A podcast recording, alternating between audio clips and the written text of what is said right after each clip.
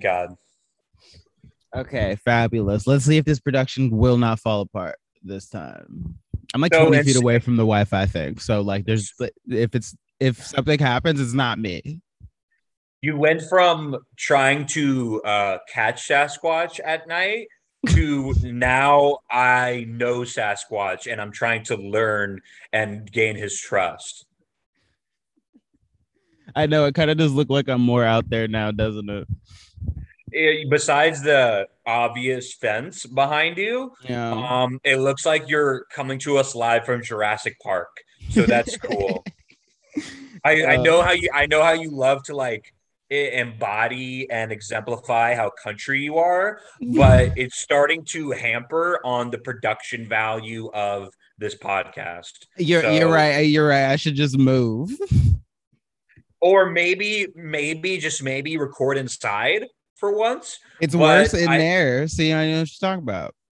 No, also, I you're, do. You're, you're just unapologetic, which I have to respect. I don't like it, but I have to respect it. Dude, like a member of Congress, I should really run. I would be great at spitting bullshit and then just kind of laughing about it and then like moving on. Uh, I don't think you're you're uh what's the word satanic enough to do that job. I mean, you know, I could I could get around to it. You know, no one's ever really pitched to me. Actually, I've heard some pretty good pitches for Satanism. Can't lie.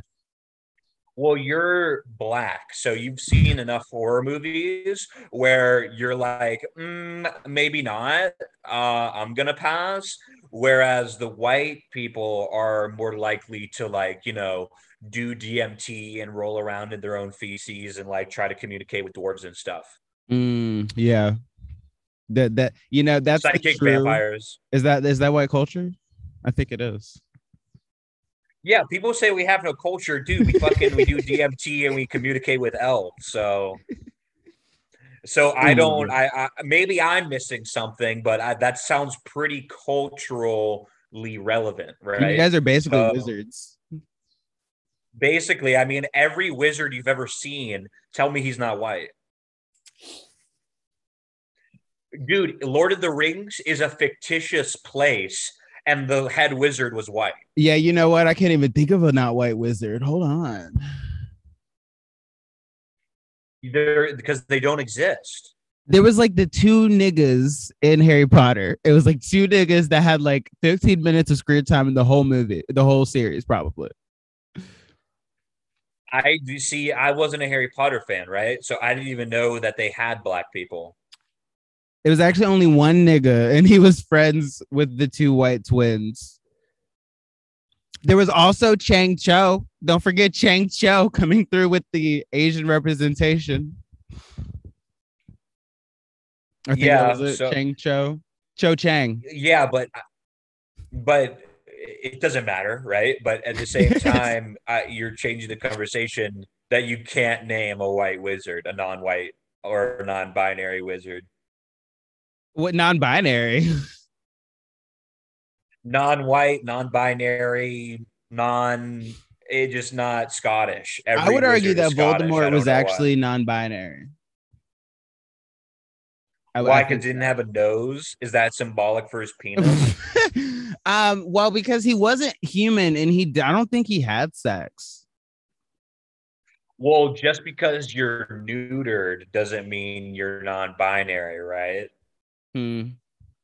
Yeah, I don't know. I'd have to put some more thought into that one. I'd have to reread a little bit of the lore. Uh but yeah, you know, I really can't think of any besides those two. I can't think of any not, not white wizards.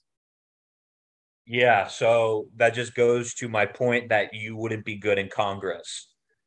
so But how the fuck is uh, Cori Bush doing it? Who's Cori Bush? She's this she's a black congresswoman. Well, she's she's, she's one of the squad. oh the squad. Yeah, the squad. They've had a good week, by the way. They've had a really fun week. Have they? Because they kind of Have- haven't been relevant since they've been getting in spats with the Orange Man. Well, it looks it, it- well under the leadership of Bernie Sanders, they've officially. First off, if uh, we might as well jump right into the news. Um, have you heard? Did you hear that the government almost shut down this week? No. Yeah, it's it's funny how often I notice like every time there's like an impending government shutdown, like each time less and less people like notice or care because it's getting to the point where it's like okay, whatever, this is Tuesday, I guess. You know, We shut. We sh- I didn't we shut down last year or two years ago. we, shut did down a lot. last year. We definitely shut down once, and I think there were like two or three times that we almost shut down. Yeah, the dude. This is the great thing about America is we really don't need the government. So That like part. when that shit when that shit shuts down, we're like good. Thank Good, God. literally, I say shut it down. I mean, the more it happens, the better. The, the more likely, the more it's likely that people will realize that like these people don't do anything in the first place. Yeah. So it's like it's really fine if it's not functioning. In a lot And of it cases. doesn't and just because there's a federal shutdown of the capital doesn't mean like local policemen aren't working. Like yeah, like a, like a, a bunch of the main stuff we need still runs. So it's kind of like mm, I don't know. Yeah, what what do we need them for? Yeah, I don't. I think maybe like to cut the checks, like cops and teachers checks will not get cut. Maybe, but I don't even then, know. but they still but they still be working though. yeah, they do. So the state, obviously, so the state and the municipalities probably front the bill, and they're just like, "All right, federal owes us this check, Mm, dude." By the way, uh, I'm gonna let you go, but the city of Chicago, like, we're not talking about a federal entity. We're talking about a municipality of a really big mm-hmm. city. And I don't, I may get doxxed for this. They owe, they owe the company I work for five million dollars. Oh shit, y'all ain't never getting that shit back. No, no, no. They they wait till we owe, they owe us ten million, and then they'll give us like two or three million, and they'll like he, they'll just drop a little breadcrumb, and they'll be like, "You're gonna still use us." But um, it's just crazy how government they don't really they have to they don't really have to pay. They can just run up a bill. Mm. You know, I'm glad you said that because that's actually what the news story that I was getting into was is, is about. Because the reason we almost shut down is because it's time to raise the debt ceiling again. I don't know if you're familiar. For any any of the listeners who are not familiar, essentially what America does is it racks up a, few trillion dollars of debt every year, and then we say, "Hey, either we don't pay this or we make it legal for us to pay pay it." So essentially, every now and then, uh huh. It may we we make it legal for us to pay it off later, right? Um, well, really, yeah, to pay it off later, but it's debt that we've already accrued usually, and in this case, that's the case. Uh, Yes, but it it, it it increases our capacity for debt. yeah, So we can we can go into debt further Yeah. without having a total collapse of. US bonds. Mhm. But at the end of the day, all that th- this is exactly what happened in 2008. Um eventually a bubble is going to pop, right? Oh, most definitely. I mean, I feel like that's that's obvious, regardless of what Congress does at this point. That's coming. But let me see if I can try to explain the situation that led to the almost shutdown in a way that makes se- sense. Okay. So essentially, right now there are two. The Democratic Party has two bills that they're fighting over between the Progressive Democrats and the Moderate Democrats. Uh, the Moderate Democrats are trying to get this one trillion dollar infrastructure bill done, um, which I don't we don't even have to talk about right now how bad the bills are. We can get into that if you want to. But the progressive, the moderates are trying to get that done. The progressives are trying to get the 3.5 trillion dollar Build America Better bill done, or Build Back Better bill, whatever the fuck it's called. Um, at least they're claiming it's 3.5 trillion. New estimates from the budget committee are saying that it's four point. It's gonna be closer to 4.5 trillion. Um, But what what is it? Is it also infrastructure? What what It's got, of bill is like, this? It, it's got um it's got some well it's got a lot of shit in it okay? So it's got first of all it expands the child's tax credit. Um it has money in there for like tree equity for like some kind of a tree planting thing. It's got a lot of money that's supposed to be going towards climate change.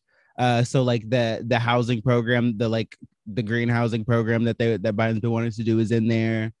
Uh subsidies for various industries that i guess are supposed to help with the climate like- change thing It's like the Green New Deal kind of repackaged. kind of yeah it's i mean there's so much in it that it's really hard to even say what the bill is about because like one provision in the bill would give the uh would give OSHA the ability to charge businesses seven that have unvaccinated employees seven hundred thousand dollars per employee, which is like, yeah. As someone who works under the authority of OSHA, this is what I got for you. and, I, and and I'm vaccinated, by the way, but still. yeah, Go fuck yourself, dude. So that's in there. I don't know why that's in there. Um, I mean, I think you know you could probably come up with a few ideas why it's pretty irrelevant as to why it's in there. Um, there, there there's is a- tax hikes in there. There's a lot. It's a lot going on in this bill. Can we can can it like why is it legal to make a bill that sweeps across like you're making one bill, but That's it's a good gonna co- question. it's gonna cover a million things. So That's- to make it a law would be in in a, in reality would be making like hundreds of thousands of new laws. Oh, absolutely. I mean, it's the kind of thing where like we wouldn't even really be able to, and I've heard multiple people say this over the past week. We wouldn't really be able to understand the actual effect of the bill until like a little bit after it was passed into law, because it's first of all, it's got like four thousand pages. It's it's massive. Like it's one of those bills that it's like they don't want anybody to read it. It's literally it's hard to find it. They've got a bunch of there's been a but there's been multiple Congress um people speaking out and essentially saying that like either they don't really know what's in the bill or they were lied to by Pelosi or they were not given certain information by Pelosi or Chuck Schumer. Like there's just a lot of like not it seems like almost nobody really knows exactly what's in the bill, including like the leadership of the Democratic Party. But here's It where the drama it- comes from Sorry, go ahead. the drama comes from because okay so essentially progressives they want this 3.5 trill which is really going to be 4 to 5 trill uh the moderates they want the 1 trill for infrastructure um Pelosi and Schumer supposedly struck a deal right with the progressives um going back a few weeks that essentially both bills would be brought onto the floor at the same time the one point trill or the three point trillion, 3.5 trillion would go first. And progressives essentially said, if you vote our 3.5 trillion in, then we'll vote your 1 trillion in. Okay. Oh God. Yeah. Um, Oh God. Now, although supposedly this is this had been a deal made between like Pelosi and Schumer and the leadership of the Progressive Caucus, uh, a lot of other a lot of other members, specifically Kyrsten Sinema and Joe Manchin, um, who are becoming my favorite Democrats, they said, "I didn't hear about none of that. Well, I didn't make no deal with nobody saying that I would sign something if you sign something. No." They're Joe Manchin and Kyrsten Sinema, and as you know, like the way uh, the the number of seats that are held in the House, like they need every Democrat to pass the bills that they want to pass. So with Joe uh, Joe Manchin and Kyrsten Sinema saying they're not going to vote for either of these bills, both these bills are dead in the water. Um, and that's where that is where the tizzy comes from because Joe Manchin wants this. He wants to get the one point trillion dollar bill up, and he wants to get that voted for first because he feels like that one's actually necessary. I, it's probably I feel like it's probably still too much fucking money, but he feels like that one's necessary. We can talk about this three point five trillion at a later date. Now, Bernie Sanders and the rest of the Progressive Caucus have essentially said, uh, no, fuck you. We'll kill both the bills. It's essentially, it's kind of interesting because this is uh, one of the first times that we've really, really seen the Progressive Caucus really bow up at the rest of the Democratic Party because they talk a lot of big shit. You know, Bernie and AOC, Cori Bush, they talk a lot of big shit. But uh, at the end of the day, usually when it comes time to vote, they vote with the party. Um, but it's looking like this might not be the case. It's looking like the Progressive Caucus, caucus is actually making a play to see how much power they really do have in the party, right? Because if they are able to bully this 3.5 trillion onto the docket and get it voted for before the 1 trillion, then that shows that they actually have a lot of power, right? If they don't, though, and Joe Manchin and Kyrsten Sinema derailed this whole thing, then that shows that the most progressive de- or the most moderate Democrats are the ones that actually have the most power. So it's very interesting in terms of like how is the power in the party working? Yeah.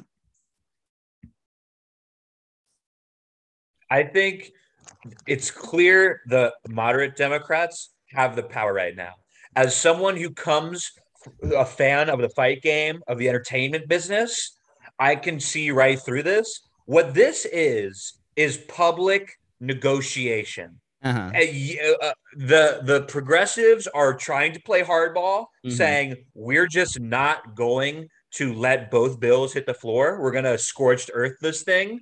While the moderates are the, the Joe Manchins of the world and the whatever woman whose name doesn't matter who you said, Kyrsten they, Sinema. whatever, they are saying, look, you need every single vote to get your shit passed. So any one of us has the power to make get our get our negotiation uh requirements on the table. So we're going to hold this shit up until you give us what you want. So they both come out publicly and said they're not budging, but I guarantee you this is just for leverage so that when they go to the negotiation table, they're able to work something out in in, in both of their favors. Hmm. If nothing gets worked out, then that proves that they can't work together and the any time it doesn't even matter if the democrats ultimately are in power because there's they're not able to come to an agreement uh, at the negotiation table so that's that's what I'm seeing right now. And I again don't keep up with the news, mm-hmm. but I I know what their play is. They're they're they're going they're looking for leverage. Yeah.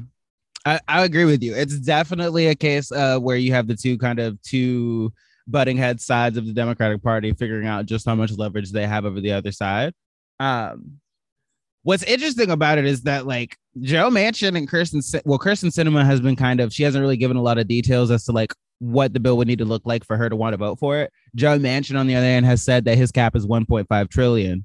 Um, he's also said he doesn't really feel like we should be spending that, considering inflation stagnation that's going on, and the fact that over the past year we've dumped six to seven trillion dollars into the economy. So he's saying like we should like chill and like let the economy do what it's going to do, and observe before we continue to spend a bunch. But at the, at the end of the day, that's disingenuous from Joe Manchin. What they really want is what they're not going to say on camera what they would tell the progressives at the negotiation table. Hey give my give my county or give mm-hmm. my voters this so i don't have so i can win my next election yada yada yada. Kristen Sinema is actually being more honest by not saying anything because she just wants so. she just wants her paper. Yeah. Yeah. By the way kristen Sinema you might know her because she's the one that dresses like the girl from lazy town I don't know what Lazy Town is. Oh my god, I can't. Um, but okay, so we haven't even got to the shutdown. So all of that's happening, right? The the Democrats are fighting over over these two bills. Meanwhile, we're supposed to raise the debt limit. Now, what McConnell and the Republicans are saying is we're not going to join you in raising the debt limit as you're trying to push through two massive bills that we don't need. At least according to the Republicans, don't feel like we need those bills. Um, they're they're actually willing to work with them on the infrastructure bill. It's the big fat three and a half trillion dollar bill that pretty much no Republican is like even interested in having a conversation about. Uh because anyone who's driven on American roads mm-hmm. knows that they need some work, right? Yeah. yeah. Um, and you know, Republicans, uh, most of them do acknowledge that like the roads, like roads could use work, bridges and stuff like that. Like traditional infrastructure, most Republicans are pretty on board for funding. Um, but essentially, what like Mitch McConnell is trying to do is trying to is trying to put all of this on the Democrats. He's trying to because what what the Democrats are going to do is if the Republicans don't raise the debt limit with the Democrats in the normal kind of vote that they do, then Democrats can take that to the debt reconciliation process, which they used before to pass the last several trillion dollar bill. Um, he's, he's essentially Mitch McConnell's trying to put all, trying to make it to where Democrats have to do pass their agenda along party lines so that he can say, look, they totally did this along party lines. They weren't willing to compromise. They just passed what they wanted to pass. And they did it with this debt reconciliation process, which is problematic from like a constitutional perspective. Um, and so, yeah, that's why the government almost shut down this week because McConnell was like, no, until you guys figure it out with your two bills, no, we're not doing it. Now, didn't shut down because they did an emergency vote, funded it for the next couple weeks. So now it's supposed to run out on the 18th. The government's going to run out of money supposedly on October the 18th if we don't raise the debt ceiling. Um, and that's essentially where we're at. Where you we've just got like we've got the progressive progressives, moderate Democrats, and we've got the Republicans all really seeing like how much leverage they have over each other. Although maybe no, that's not true in the case of the Republicans. I don't think the Republicans are, are, are looking for leverage. I think the Republicans are looking to get the Democrats to, to make these decisions because they think they're going to be bad decisions and that's going to reflect when it comes time for the next election. Yeah, I was going to say it's like it's a very dangerous game of Russian hmm. roulette that the Republicans are playing, but it's Yeah. it's a it's a desperate play, but it, it, it it's probably the smartest play they have right now, which is if we don't raise this debt ceiling, people are going to be pissed because lives are going to change, right? But the Democrats are the ones in power. So we can be like, it wasn't our fault. If Mhm. we were in there, we would have fixed it. Yeah. So it's a very interesting, it's a very risky play, but I see why I see why they're doing it. Um and Now- it could it could work great for them. Well, see now, and now here's the part of all this that makes that confuses me a little. Not really confuses me, but makes me think that the Republicans are like not actually because they're saying we shouldn't raise the debt limit. That's like the public message that Republicans are giving that we just don't need to incur more debt. But that's an unrealistic stance to take at this point in time because if we don't raise the debt limit, then the United States will be defaulting on its loans. Now, that's not something that has happened, I think, since the but the crash of 2008. Um, it's not something that we want to happen. Uh, first of all, defaulting on your loans, eh, it's a lot of people say that a lot of economists say that'll fuck up the value of our dollar. Um, also. Also considering um considering the global temperature right now when you look at China and look at stuff like Afghanistan um and the fact that a lot of the free world is deciding whether or not to be backed by China or be backed by America it could be problematic because what is the rest of the world going to think when they see the United States defaulting on its loans?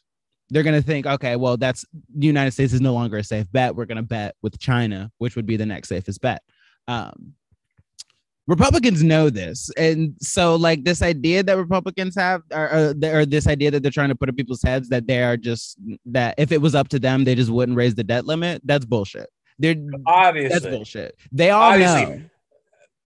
But but if they prevent the Democrats from doing it, they get to put all the blame on the Democrats. Oh yeah, yeah. It's and all about watch the. It's all about like what's gonna happen next year in the midterms. That's all it's about.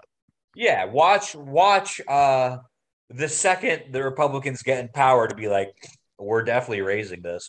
But yeah, but I mean, it it's just like we saw the same thing with between Obama and Trump. You know, Obama passed uh, the stuff he passed. Republicans wouldn't shut the fuck up about how expensive it was. Trump got in and he spent more money than Obama. It's like it. it every there just hasn't been like a, Repo- a time where Republicans were in office and they didn't spend as much money as Democrats do. So it's kind of like, what are we even? It's very transparently just like kind of political and like not even like really a conversation about how to keep the country running. Obviously, dude. n- Yeah. What? yes. That's what this whole thing is. It's fucking. It's pro wrestling. It's fucking Brock Lesnar versus Randy Orton. it's fucking the curtain opens and Donald Trump's all like, like looking like this, and he walks up and he and he's like that the whole time, and he gets the mic and he's like, "We ain't spending it. We're making China pay for it," and everyone's like, "Oh." Yeah, yeah. like it's it's it's it's positioning and Mhm. it's and it's public perception Oh yeah. and it has nothing to do nothing to do with with the nitty gritty of like what actually has to get done in order for a full day's work in Yeah, in no. politics yeah, no. I mean, it's it's. I mean, if you consider, when you think about the number of different issues that we have, they could be bringing like multi. Both parties could be bringing multiple smaller bills that are more focused and address issues and are more likely to get passed. Neither of the parties are trying to do that. yeah The the all the last the only bills I've heard Republicans uh, proposing are like bills to like investigate elections and shit, and I'm which they're still Yeah. they're still ringing that fucking bell. Uh, it's ridiculous. Um, but yeah, so you know we'll know into in, on the 18th of October. Are we are we running out of money? Are we going to print more money? You know, who knows? We all know we're going to print more, but who knows? You know, one of those situations. I do have to say the uh the one of the funnier parts about it has been the the uh, progressives messaging about it. Okay. AOC did this event where she like went outside the front of the Capitol, and there, I guess, there were a bunch of like liberal people. I don't know if this was organized or if these people were already there demonstrating, but she was in a crowd of liberal people, right? And she's got a mic and she's talking to them, and she goes, she goes, she goes, they say to us, why can't you just take less? What I hear when they say take less is you take less so that I can take more. Like she had this weird, like it sounded like a Dr. Seuss book where she was talking about how like essentially compromise is theft is essentially like the the message from the progressive party right now is that compromise is theft. Yeah. Which has been it's been entertaining yeah. considering we are and we literally come from a country, okay, that was started in a room with a group of like 30 men who that that number's probably wrong, but a group of men, some of whom like owned slaves, some of whom thought slavery was evil, found a way to come together and make a country that has lasted over 200 years, but compromises theft. Yeah, and and and I would be willing to bet like 99.9% of people today would be like slavery not chill, but get us to agree on like anything not also not possible. Yeah. So um it is it's wonky uh, and it's it's. Have you seen on another note? Have you seen the the video where o- AOC is in front of? She's in New York. I think she's in New York, and she's talking to a bunch of Jewish people. She's at like a like a Jewish conference, and she's uh she's like i am jewish did you know i'm also jewish no way yeah yeah so so she, this woman and not just her as well it's it's it's politicians they will say whatever it takes. They really will. Have you seen the campaign, the Will Ferrell, Zach Galifianakis movie? I know I have not. It's it's just a real. It's not even that good, but it's a comedy. And uh, one of the scenes is Will Ferrell, and they're doing cut scenes, jump cuts every three seconds to him at different speaking events. Yeah, and he's at He's in a black neighborhood, a white neighborhood. He's in a steel mill. He's in an auto manufacturer, and he's like, he's like, white people are the backbone of the black people are the backbone of this country. steel steel workers are the backbone of this country. Mexican immigrant grandmothers who can't speak English but make tacos are the backbone of this country. And it's like, yeah, it's it's it's saying whatever needs to be said in order to get the crowd behind you, right? You know, um, I think it's funny that that's a comedy movie, but you can see like equivalent equivalent like faux pas going down in real life. You can see like the essentially what you just described is like happening right now all the time. Of course, the reason comedy is funny is because there's there's truth in it. So yeah, uh, that really how it be sometimes. So, yeah. I mean, I mean, I mean, the infamous Joe Biden like letting little black kids sit on his lap stories uh, that he he thinks somehow are going to win him over the urban vote. Remember uh, when he uh, started talking about how hairy his legs were? Yeah. I don't even. And he talked about how kids would rub on his legs. And yeah. Be like, be like, "Gee, you're hairy, Mister." Like that never happened. Yo, I feel so bad for Jen Psaki. She's a like a flaming cunt. Do you know who Jen Psaki is? No. That's like uh, the, she's the current White House press secretary. She's the redheaded lady that's uh, always being mean to the journalists, always getting snappy. Uh, well, I've never heard of her. She's irrelevant. She's really? ginger, so she has no soul. And uh, a press secretary being a cunt, that's nothing new either. yeah. I mean, How it's her original. job to be a cunt, you know, so you can't really fault her. But uh, I do feel for her because I know every fucking time this nigga says some crazy shit like that, she just like puts her head in her hands, like, "Oh my fucking god!" Like, I mean, what do you think? What do you think Trump's press secretaries had to go through? That's why he had like four of them. Because yeah, you're right. He did. He went through press secretaries like fucking pairs of socks, bro. Because your job is to take shit, basically. Yeah.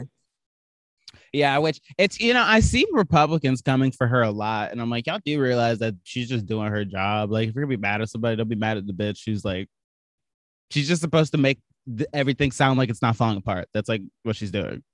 Yeah, plenty of people have a similar type job, and no one faults them. She is for... a cunt though. Like a reporter just asked her like a question about abortion, like just like this past week, and she's like, have you ever had a baby? I didn't think so. And I'm like, okay, well, like, Whoa.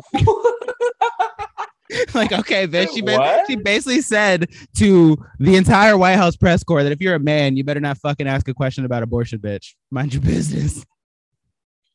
yeah, whatever. Whatever. She's an Soulless. inspiration. Uh, Soulless broad. Yeah. Soulless soulless witch. Yeah. Which I mean, that's all of them. That's literally all of these people. Like you can't even. It's amazing to me. It's continually amazing to me that anybody manages to pick a side. Honestly, how do you manage to pick a side between? I- mean- have you have you seen the South Park where it's it's a giant douche and a turd sandwich are running for Yeah. president? Yeah, and it's and, and it's just it's just like when you look at it, it's just Donald Trump versus Hillary Clinton, but they call them by name as huge douche and turd sandwich. yeah. it's like pick your poison in this goddamn country. I mean, it really is. It's it's it's you know it's it's it's like watching a sport where you don't. For me, at least, it's like watching a sport where I do, I've never heard of either of the teams, and they're both Yeah. cheating all the time, Yeah, and the And refs they are also still cheating. aren't good. Yeah, and they're Yeah. bad. They're terrible at it. Yeah, That's one of the most amazing things is that like all of our politics is just politics at this point. Like it's none of it's like conversations about like fixing the country, but somehow they're all managing to still be bad at the politics part of it. Yeah. It's it's because we grew. It's because these people they didn't grow up, but we grew up with this social media. It mm-hmm. somehow infected the older generations to just like be Facebook arguers. So they they treat it's like Facebook IRL. Like they just fucking they just all they want to do is burn people, like get in a burn and Yeah. a singer, but they don't actually want to do anything. It's it's weird. But they, I mean they do want power. That that hasn't changed, but Yeah, they the do way want they go power. about it is so remember there used to be a good old days where there was only white men as politicians and they would make backdoor deals yeah. remember when backdoor deals were a thing Yeah. like you almost want to go back to the days where we just didn't know about any of this shit that was going on and they just told us what they wanted to tell us. yeah nixon didn't know he was being taped so he said faggot like come on And and and and, and that was legendary. And we'll we'll never get a moment like that because now they just say faggot in front of the cameras. yeah and it's a positive now Yeah. Now everybody's like, yeah. fucking fight back against the fucking liberal, mm, whatever the fucks. It's, whatever Oh, I mean, you know, one fun thing in politics. This is like, let's go conspiratorial here. Let's go consp- a little bit conspiratorial. So I'm sure you've seen the ten thousand. Is it over ten thousand? I think it's over ten. Many thousands of Haitian immigrants continuing to enter. Um, not from Haiti, by the way. Most of them are not coming from Haiti. They've been living in like Venezuela and shit, and they're coming. They're now they, they've decided America seems like the place to be, so they're coming. There's all these pictures that have been coming out of these people wearing Biden Harris t-shirts. Okay, this is this this is very interesting because this is who- such a deep fake who is paying for that? I want to know who is paying for it. Somebody's Biden obviously paying to put. Our, but why would that? Because it's a bad look for them. why is it a bad look because like because it's it's it's a complete disaster what's going on there they're letting thousands of people a day into the country without like even having a way to keep track of them um I mean, we're doing the same thing with Afghanistan refugees too at the same time. Yeah although that's a little bit i would say it's a little bit of a different situation. Most of them have green cards and shit um or they already had the paperwork done to be to have asylum um whereas this hey the haitian thing it's like these niggas are just showing up and like there's not actually there had like there has not actually been any kind of a disaster in the in the re- a recent period of time that would like justify all this asylum seeking. Um at least according to our laws not saying that like you know justified morally according to our laws like there hasn't been anything the like the last big thing in Haiti was an earthquake that was over two years ago so Well, Uh, if you said if you saying they're coming from Venezuela, we all know Venezuela's fucked. Yeah. Well, apparently it's a lot of people that did leave Haiti during that earthquake and then they've been in South America in various different countries and now they're coming up for whatever reason. Um Uh, I have a re- I have a guess because America's better. That's my guess. Yeah. Yeah.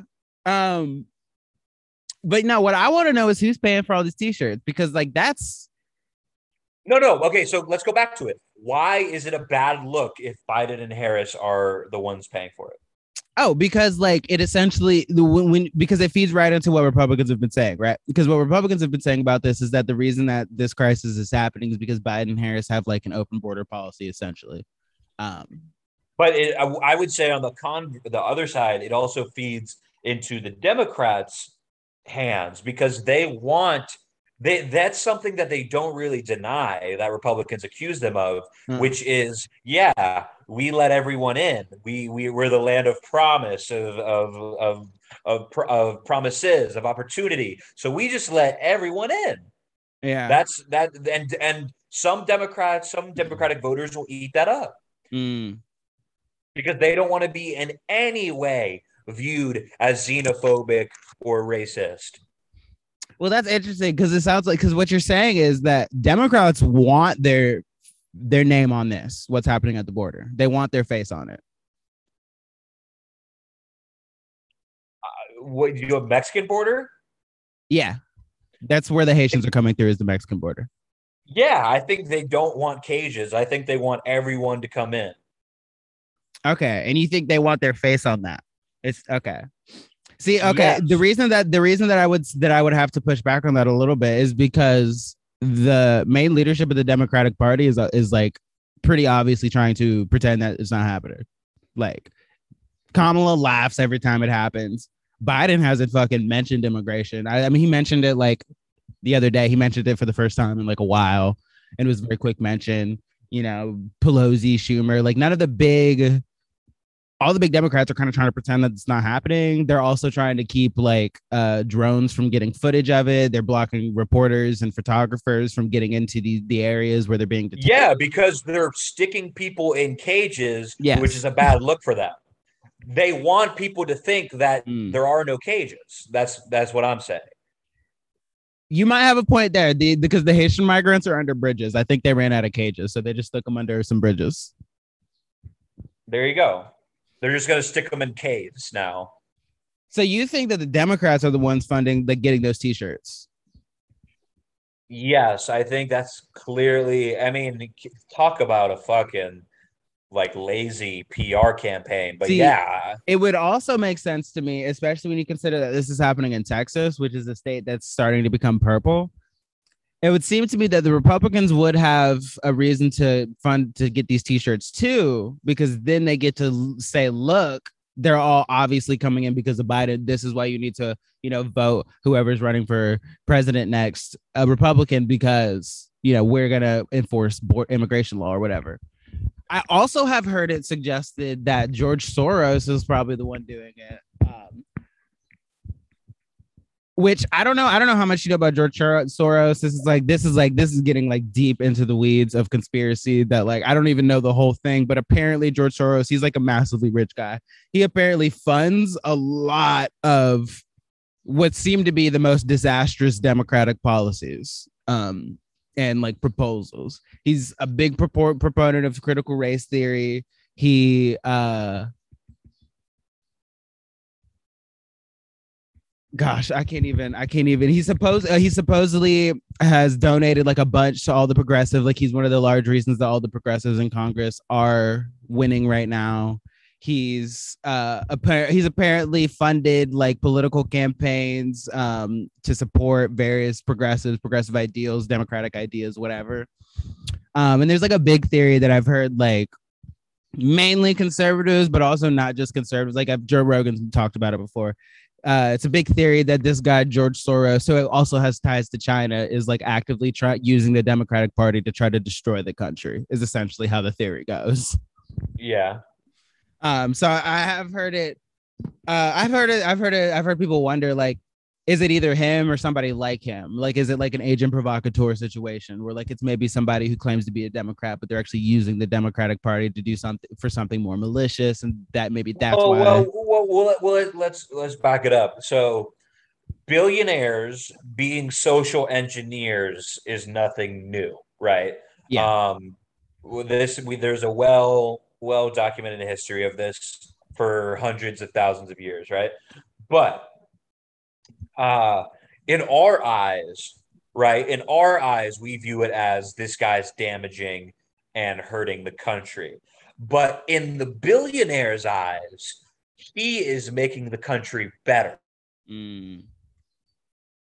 Because he's making it for his he's he's he's gaming it and furthering his own gains. So yes, is he in our view, is he destroying the country? Yeah. But that's not to say that he doesn't truly believe mm. in the mm. policies that he's pushing, because at the end of the day, they benefit him. So to him, it's not destroying, it's making the country better. Hmm. So he may be a true Democrat. He's not trying to sabotage the Democratic Party. Yeah. He's just trying to, in our eyes, ruin America because hmm. that's what makes him a bigger gives her gives him a bigger bottom dollar and also gives him more power around the world when he sits down with fellow billionaires and he's like, "Look, you're gonna give it to me the way I want it because I control the United States." Yeah, at least at least the liberal half. Uh see, I've heard I've heard it, I've heard it suggested. And like I said, I'm not I don't know like too, too, too terribly much about this conspiracy conspiracy theory, but I have heard it suggested that he because he has a lot of investments in China, his goal is for China to eventually overtake the United States.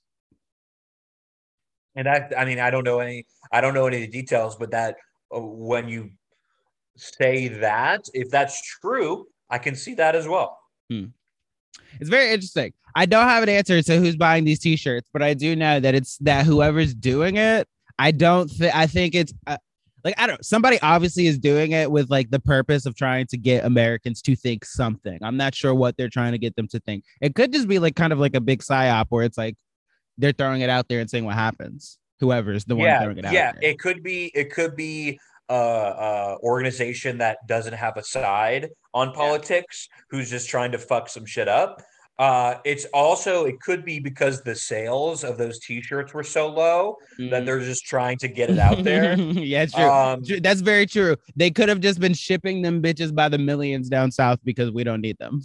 Because you know, in the Super Bowl, right? So in the Super Bowl, there's always going to be a winner and there's always going to be a loser. Yeah. As soon as you see the winner, they give them a hat and a t-shirt that says their team name, Super mm. Bowl whatever champions. So they have to make double the amount of shirts that they use, mm-hmm. one for each team every Super Bowl. So mm-hmm. last year the Bucs beat the Chiefs, right? Mm-hmm. They shipped all of those uh, Chiefs Super Bowl champion T-shirts mm-hmm. to poor kids in Africa. Maybe I, we don't have that now because obviously we know Kamala and Biden won. It would be funnier if it was a Trump uh, Pence shirt. That would then we would then we would know okay they're just trying to reduce reuse recycle mm-hmm. uh the loser shirts yeah yeah it's very you know and it's it's funny because it's one of those where i've heard so many people bring it up the fact that like all these pictures with these shirts have been seen and like depending on who it is, they all have a different take. It's been very, it's been very interesting hearing. That's what makes me think it might be like kind of like a more general psyop as well. That like it's not necessarily supposed to be along party lines whoever's doing it because like you're seeing such different takes depending on who talks about it. Yeah, which is pretty much uh, I mean, that's where we're at right now with media. So I mean, yeah, that's yeah, ju- you're right. That's everything. It, it, could just be a little someone who's testing uh, how much control or power they could wield mm. by dropping dropping these shirts on these immigrants. They're like, watch how watch how fucked up I can get the entire country mm. uh, over over motherfucking two two dollar t-shirts. It's been very interesting to see the ugly stuff that's kind of coming out of both sides surrounding this immigration issue. I don't know why immigration is like historically. Actually, I think I, I have some ideas why. It's like always, no matter what country, immigration is very it's one of those issues where you really see the ugly come out in people.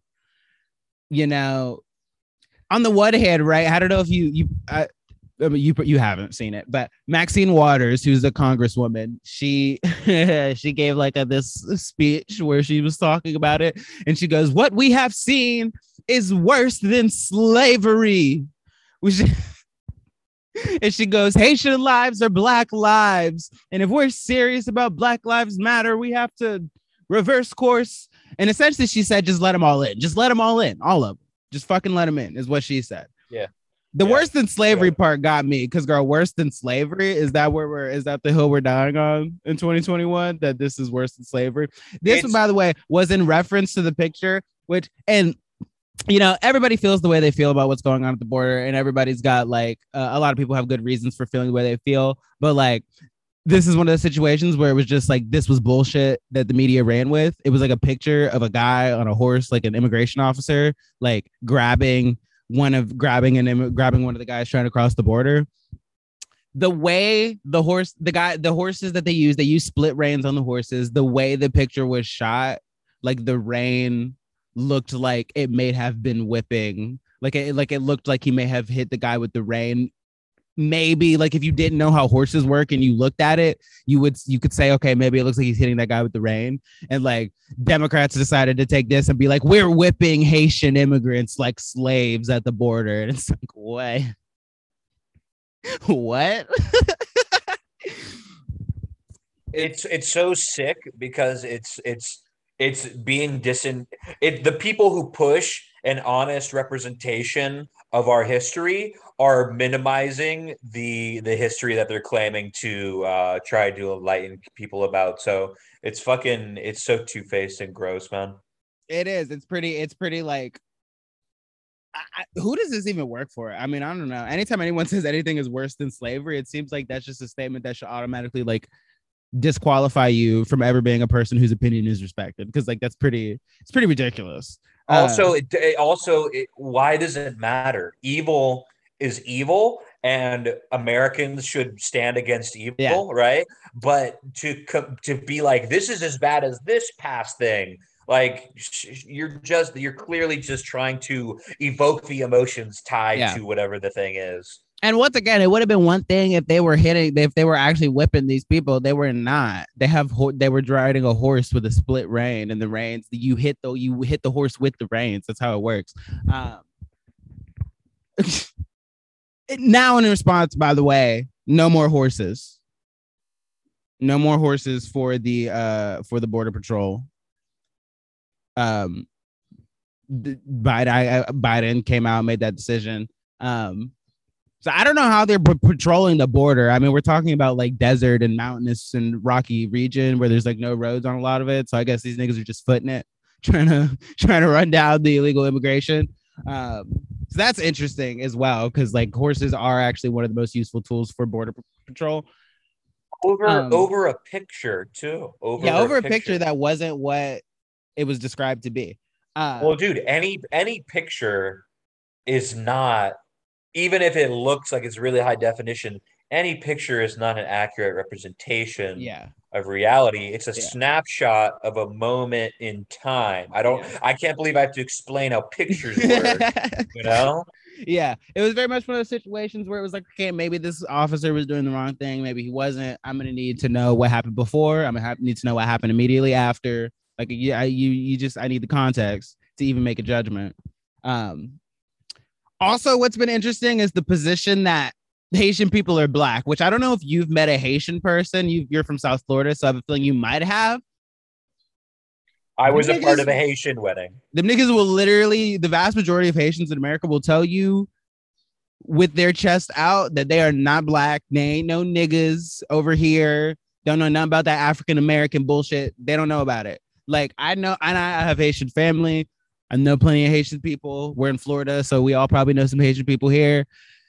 Them niggas don't claim black. So I think that's another very interesting thing with all these politicians that probably have never met a Haitian in their lives saying that Haitians are black. Cause it's like, Bro, okay, bro. how about go walk Bro, around the Haitian sector of Miami, call them niggas black, see how long it takes to get your ass whooped.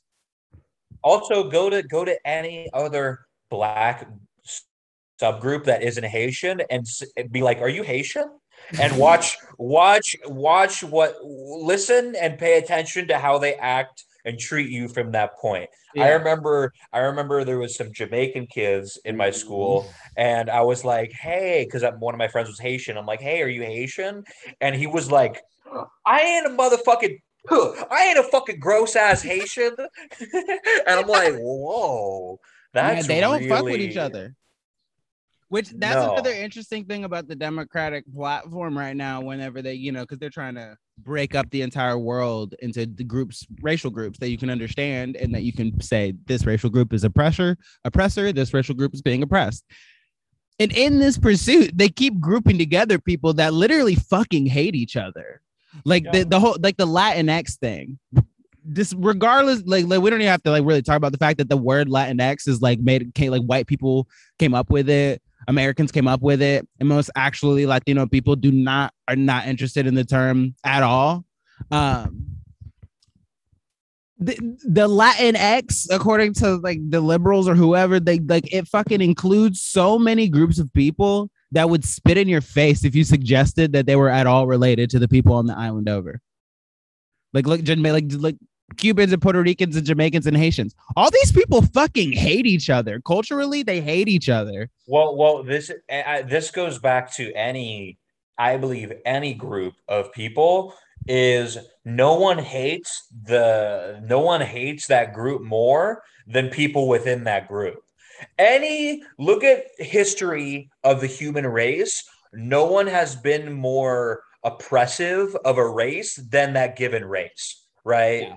So, like the most amount of white people have been murdered by white people. The most amount of black people have been murdered by black people, and you can go down the list. Dude, try and call, I dare you to go to Chinatown and try to call them Japanese. I fucking dare you. You'll get you'll like you know how the movies how the Korean guy has a shotgun under the convenience store desk. You will get a fucking 12 gauge in your chest if you come at it wrong Yeah. and you accuse a Chinese man of being Japanese. Yes. Dead ass. It's it's very it's it just it speaks to the lack of like understanding of the cultures that they claim to be representing, really. Um, but in the other side now, Republicans, their ugliness is coming out a little bit too. And now multiple Republican talking heads, including Tucker Carlson, um, in the past week have been talking about not directly talking about white replacement theory, but uh definitely alluding to it. Uh definitely wanting you to think of it and conjuring up with the way they with the things that they're saying. Um Tucker Carlson said verbatim um they're trying to rep- to replace American voters with voters from other countries that are more obedient. That's what he said, Tucker Carlson. Okay. He didn't specifically say whites, you know, but it's kind of it's kind of like he's kind of saying the uh, essentially he's saying the same thing is that like Democrats are getting all this uh, the reason that they're they're so pro immigration is because they think that they're going to be letting in mostly democratic voters Yes, which I I think that's uh Mm. an accurate statement. you definitely can't discount it on its face you know? You would have to you'd have to build an argument to discount that because it's like they do literally every election cycle remind every immigrant who let them in.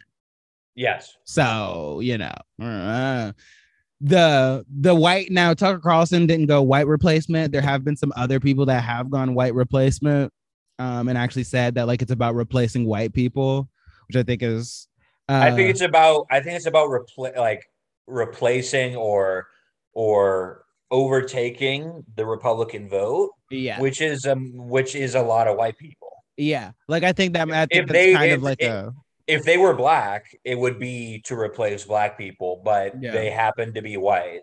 Um yeah. I tend to agree with you that like it's just kind of like you can position it if you want to to say that it's about race, but like it's not necessarily about race. It's more about the politics of it.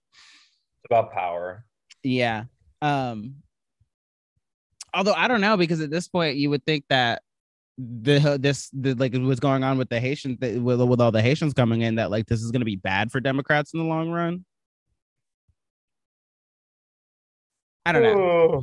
I don't know. It's very it's it you know, it's just one of those interesting issues that like everybody everybody shows their true colors when it comes to immigration. Yeah, it's funny because we're the biggest immigrate. We're the biggest country in the history of the world when it comes to accepting immigrants. Yeah, that's like our thing apparently. Yeah, Although you know, I would I'm like pro immigration. I like come from immigrants. My abuela immigrated from Puerto Rico. I do wonder is there like a cap? Is there like is there a level that it's going to become a problem? Because you know, many too much of a good thing is a bad thing, and that goes for everything. You know, I do wonder how many thousands can we accept before it actually does start to change the fabric of our nation in a way that that's negative.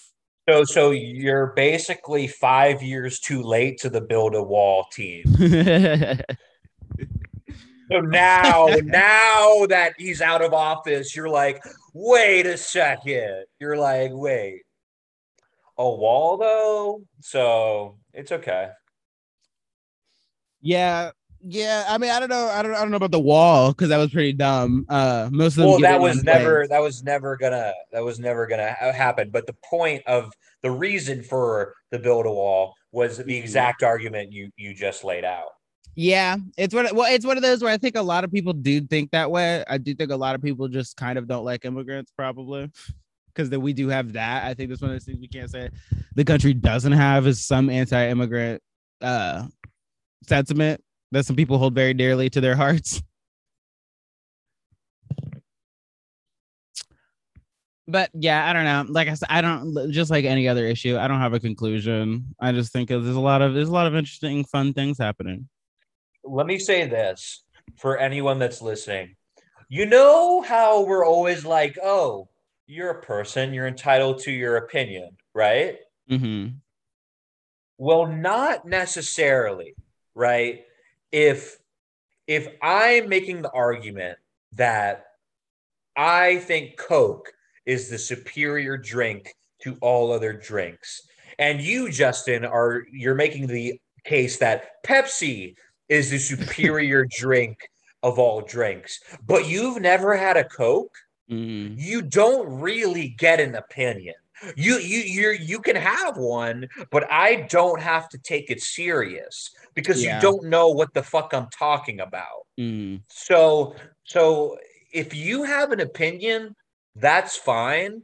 If you have no idea what you're talking about, mm. no one's going to listen to you and they shouldn't because yeah. you're a mark. I like that. I, I what I got from that actually was that like you should be if you're arguing against the position, the position you're arguing against, you should be able to argue the what the position that you're against. Yeah, you should know what they're going to say. Yeah. And you should know why they're going to say those things. Yeah.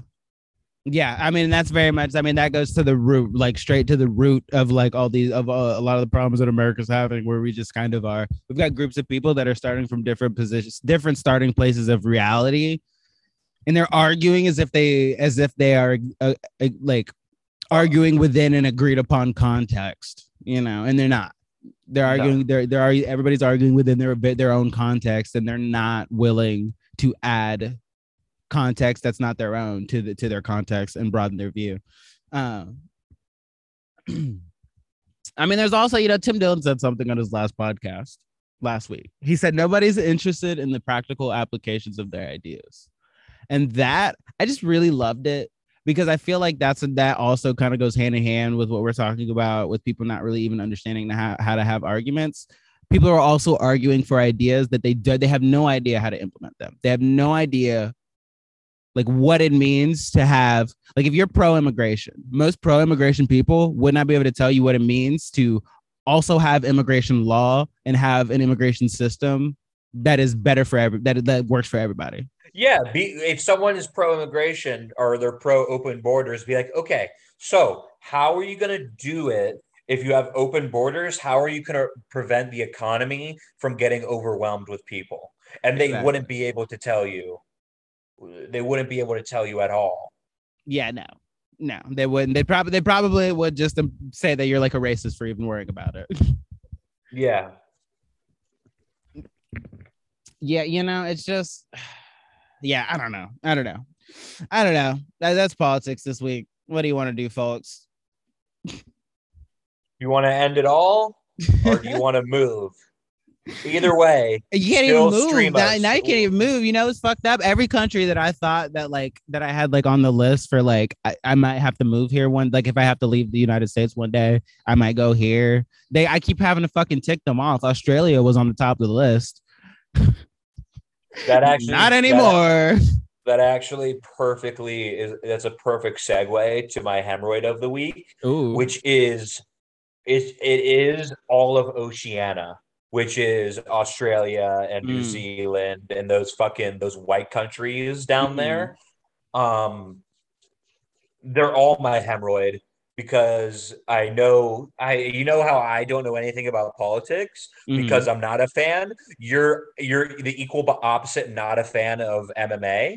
so you don't know what's been going on in MMA this past week, but you know Israel Adesanya, right? Because I've forced you as a, as as a man. I'm a fan of Izzy. Okay, okay. You call him Izzy because like it's a cute ass little nickname, but um, whatever. Let's let's let's. I'll play your little game, right? You're a big fan of Izzy, Uh-huh. so Izzy this past week he came out and he took a stance on the the government of New Zealand. Him and his entire team.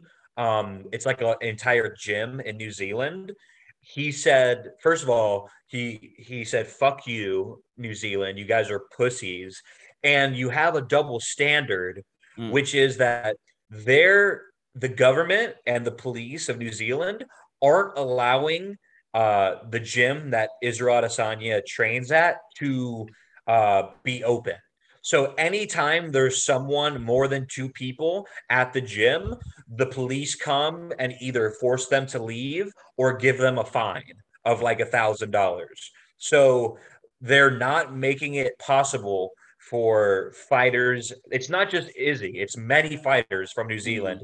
They're not making it possible for them to train. So they're having to train in their garages with their families. And then they have to get a visa, which is almost impossible to do to Mhm. leave the country.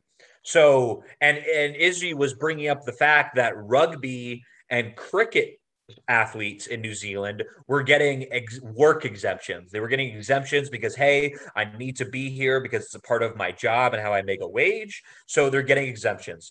MMA fighters are not getting such exemptions. And Izzy was saying, I'm the biggest global star in New Zealand. Like I know in New Zealand they care about rugby more, but like I'm the biggest global star. Mhm. So you're not allowing me or my teammates to be able to make a living. So I am one, I'm never fighting in New Zealand on New Zealand soil again. Mm. Two, I'm moving from New Zealand to the United States where I'm going to train for every single fight now. And my his entire gym, it's not just for him. The entire gym is moving to United States for all of these guys to be able to make a living and send money to their families. So what happened was there is a um let me let me pull up there's a fighter at Izzy's gym named Dan Hooker. Um, this is him. He just had a fight this past Saturday. So he has had this fight in place for about two months, right? Mhm. So he's been working on the visa process for two months. New Zealand tried to prevent him from leaving the country three days before his fight. Now, keep in mind, three days before his fight, um, you it takes 24 hours to get to the states. So you're you basically two days before he would get there, they said you can't go. He appeals it, somehow wins the appeal. So he gets on the first flight to the airport. He he weigh-ins are on Friday. He lands Thursday at midnight, completely jet lagged in Vegas. He Mhm. has to cut weight and make weight by the next morning within 12 hours. He then has to adjust his body. He then has to gain the weight back that he cut so he can get ready to fight. Um, and he wins. So he somehow, after all that, he wins. What happened to him when he left to fight in Abu Dhabi is the government didn't let him come back to his country for a month. Oh, they Wow. said they said the flights are all booked, so you're not gonna be able to make it back here for a month. So he was in Abu Dhabi, just hanging out in a hotel for a month. Then once he gets to New Zealand, he has to stay in quarantine on his dollar for 14 days. And the way it works isn't you, you get like an embassy suites or you get a Marriott. No, you go to a table at the exit of the airport and there's a guy sitting at the table and he tells you where you're going. So he said, Dan Hooker said one time the hotels in the city he was in were all booked. So they said you're going to another part of the country to go in that hotel. So he, they he had to pay for the flight to go to the other side of the country to get in the hotel he was paying for. Then he had to fly back to see his family. So Dan Hooker, he said, you know what? I already made it to the States. I'm not fucking going back.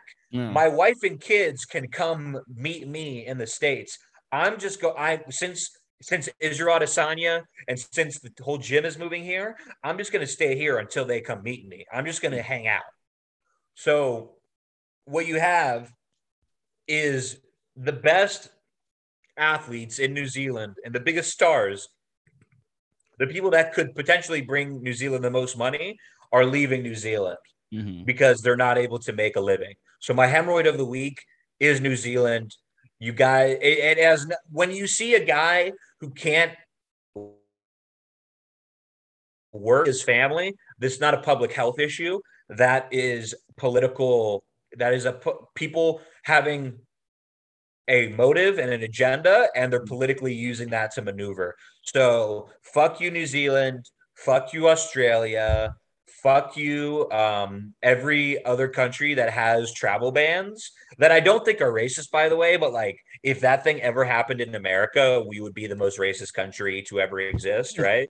Which Yeah. i don't think is the case right? Yeah. but at the same time go fuck yourself. You're you got you, you're a piece of shit country. I get it. Lord of the rings. Ooh i'm impressed. You have more sheep than people. Go fuck yourself fucking pussies that's my hemorrhoid That's funny. They do have more sheep than people. Uh, yeah, you know, I love to hear. I love to hear that. That makes me that for me. That's like all a positive story because I mean that's talent coming to America. That's money and economy coming to America. That's you know I really like just in general what I've heard. Like a lot of athletes are putting their foot down when it comes to this whole all the lockdowns and the vaccine mandates and all that. Like in the travel restrictions, a lot of athletes I've heard are putting their foot down. Man, because and I mean, it makes a lot of sense too, because I mean, these are like the healthiest people on the planet for the most part. So when you say when you t- say to these people, you have to get a vaccine because you can't survive a flu, it's obviously not going to fly by a lot of them. and they're looking they're looking at the piece of slop that's 400 pounds and is vaccinated and he gets to do whatever he wants Yeah, and he's saying this is a public health issue this guy Yeah. could die any second in the Yeah. seat that he's sitting watching the fucking cowboys play the giants speaking of speaking of the vaccine, that's getting very that's getting very interesting too.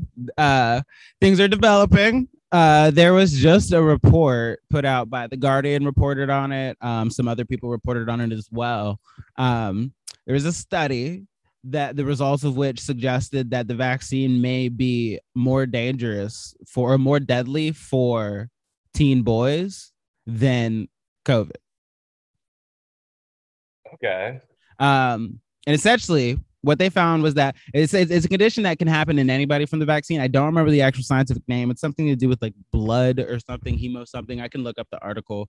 Um, but essentially, this study, uh, this study found that like um in teen boys specifically i believe it was like between the ages of 12 and 17 um they have an elevated risk of getting this condition from the vaccine um and if the results of this study are shown um in the future to be consistent among other studies then it would mean that teen boys are actually more likely to die from the vaccine than from covid which uh by the way makes a lot of makes a lot of sense to me because this entire time teenagers have been less at risk for covid than they have been for the flu so their risk for covid has been so small this entire time um that uh you know, it's not surprising to me that the experimental vaccine turns out it might be a little bit more riskier.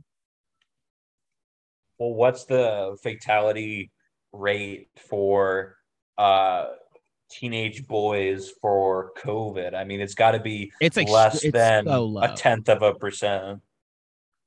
It's so low. Um, uh, what what fucking um?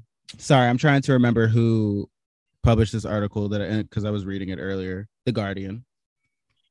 Facts don't matter on this show. Okay.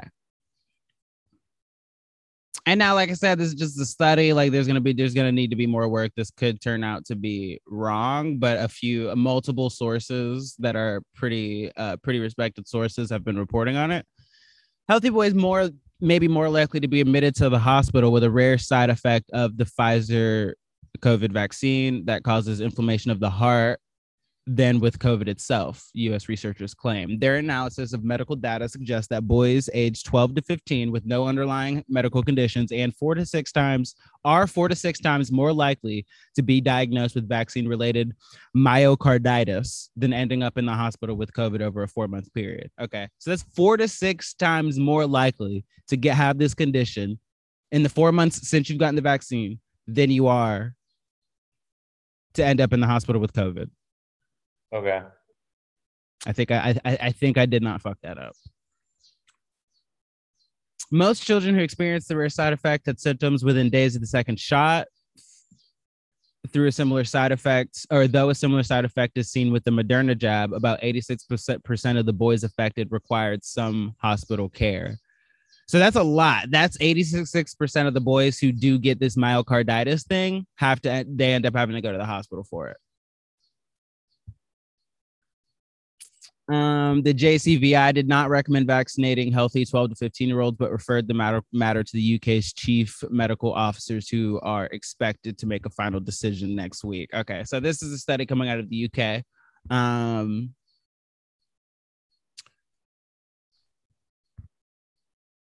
okay, they get into the like the numbers and cases per million here. It's honestly very hard for me to understand all this, but I can read it. Uh, in the last, in the latest study, which is yet to be peer reviewed, the Tracy Høeg, Dr. Tracy Høeg at the University of California and colleagues analyzed adverse reactions to COVID vaccines in U.S. children aged 12 to 17 during the first six months of 2021. They estimate the rate of myocarditis after two shots of the vaccine, the Pfizer vaccine, to be 162.2 cases per million for healthy boys aged 12 to 14 and 94 cases for healthy boys aged 16 to 17.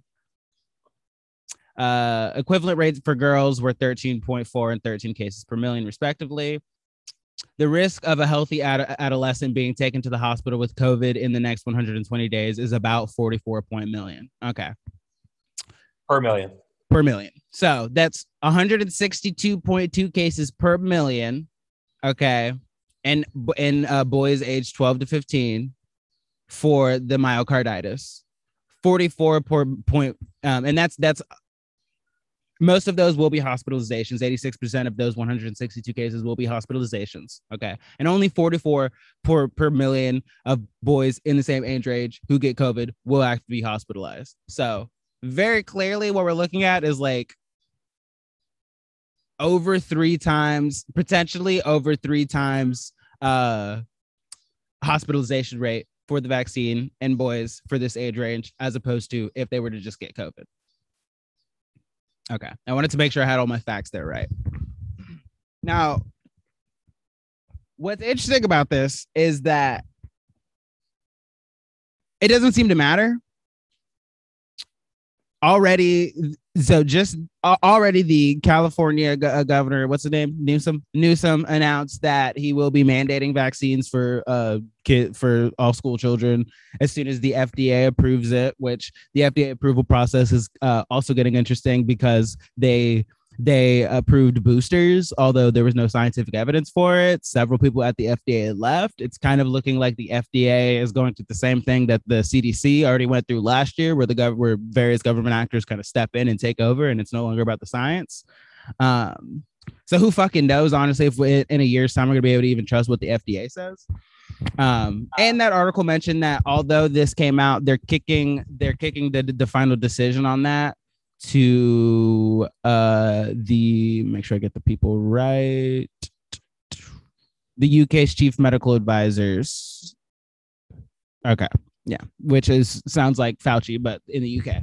Um, it's very interesting because this is I, we're reaching to we're reaching the point where now there's starting there's starting to be more and more science that's kind of that's coming out saying that not only are vaccines not the end all be all for ending the pandemic okay? Because besides this we have harvard law school is having a problem with covid although they have almost 100% vaccination rate.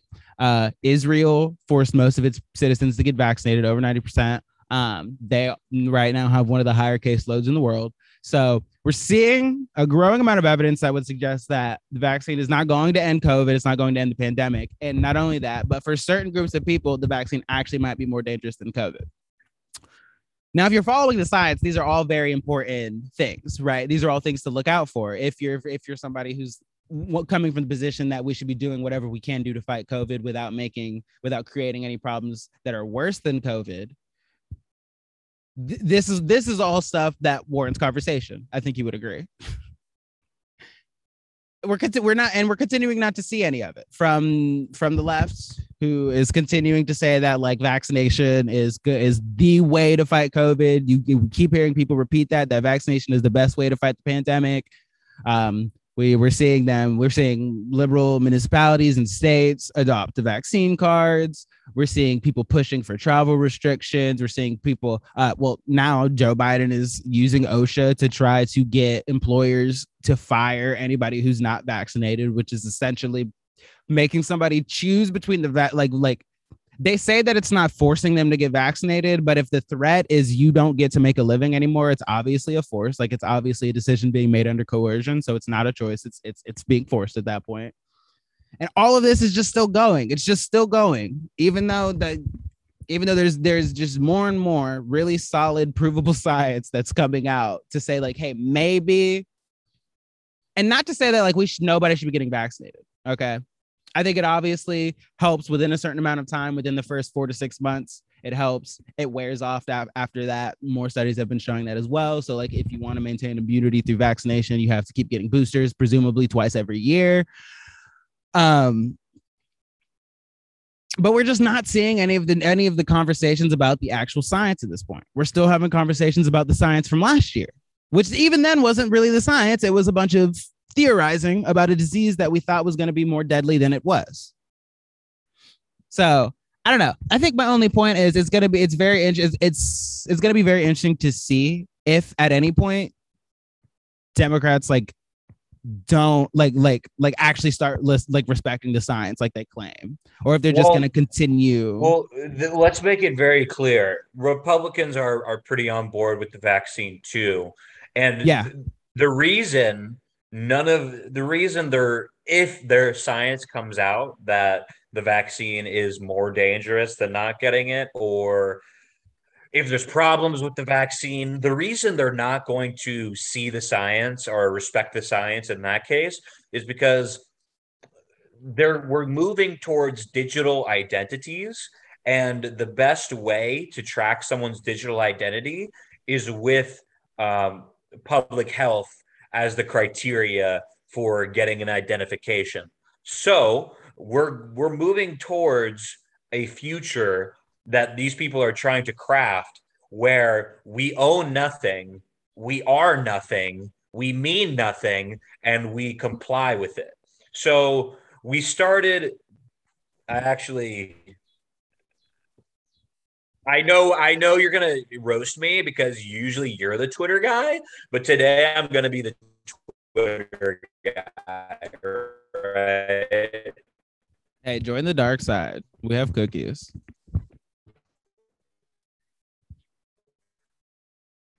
So my feed is so chaotic. It's like MMA memes and then like the end of human existence. Um, Let me share screen here. My mine mine is cl- is um cl- impressionist American painting and the end of human existence. So so we we at least have some overlap. Yeah. So this is they're calling it, and this has been in the works before COVID. Like much of the power grabs we've seen uh, have been in the works, and COVID was the catalyst for jumping on it. But this is called, they're calling it, and get this freedom as a service. So let's let's dive in. Let's dive in.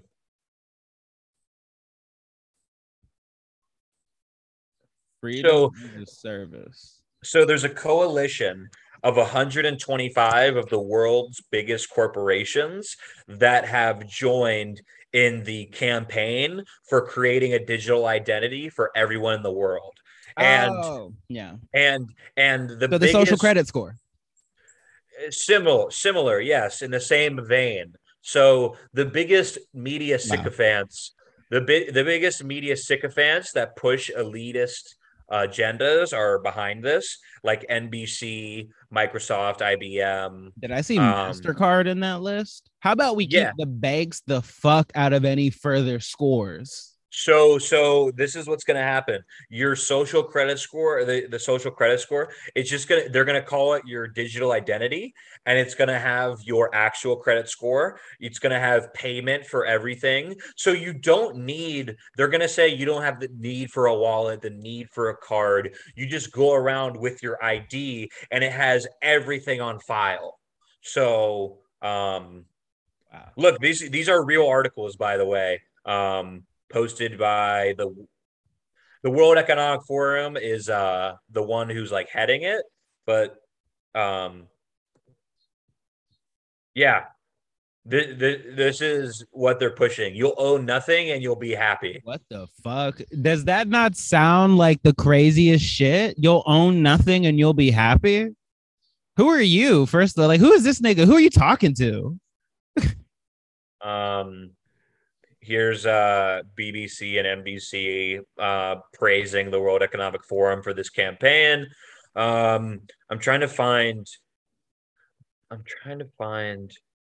Um, so this is all the stuff that's going to be in the digital identity.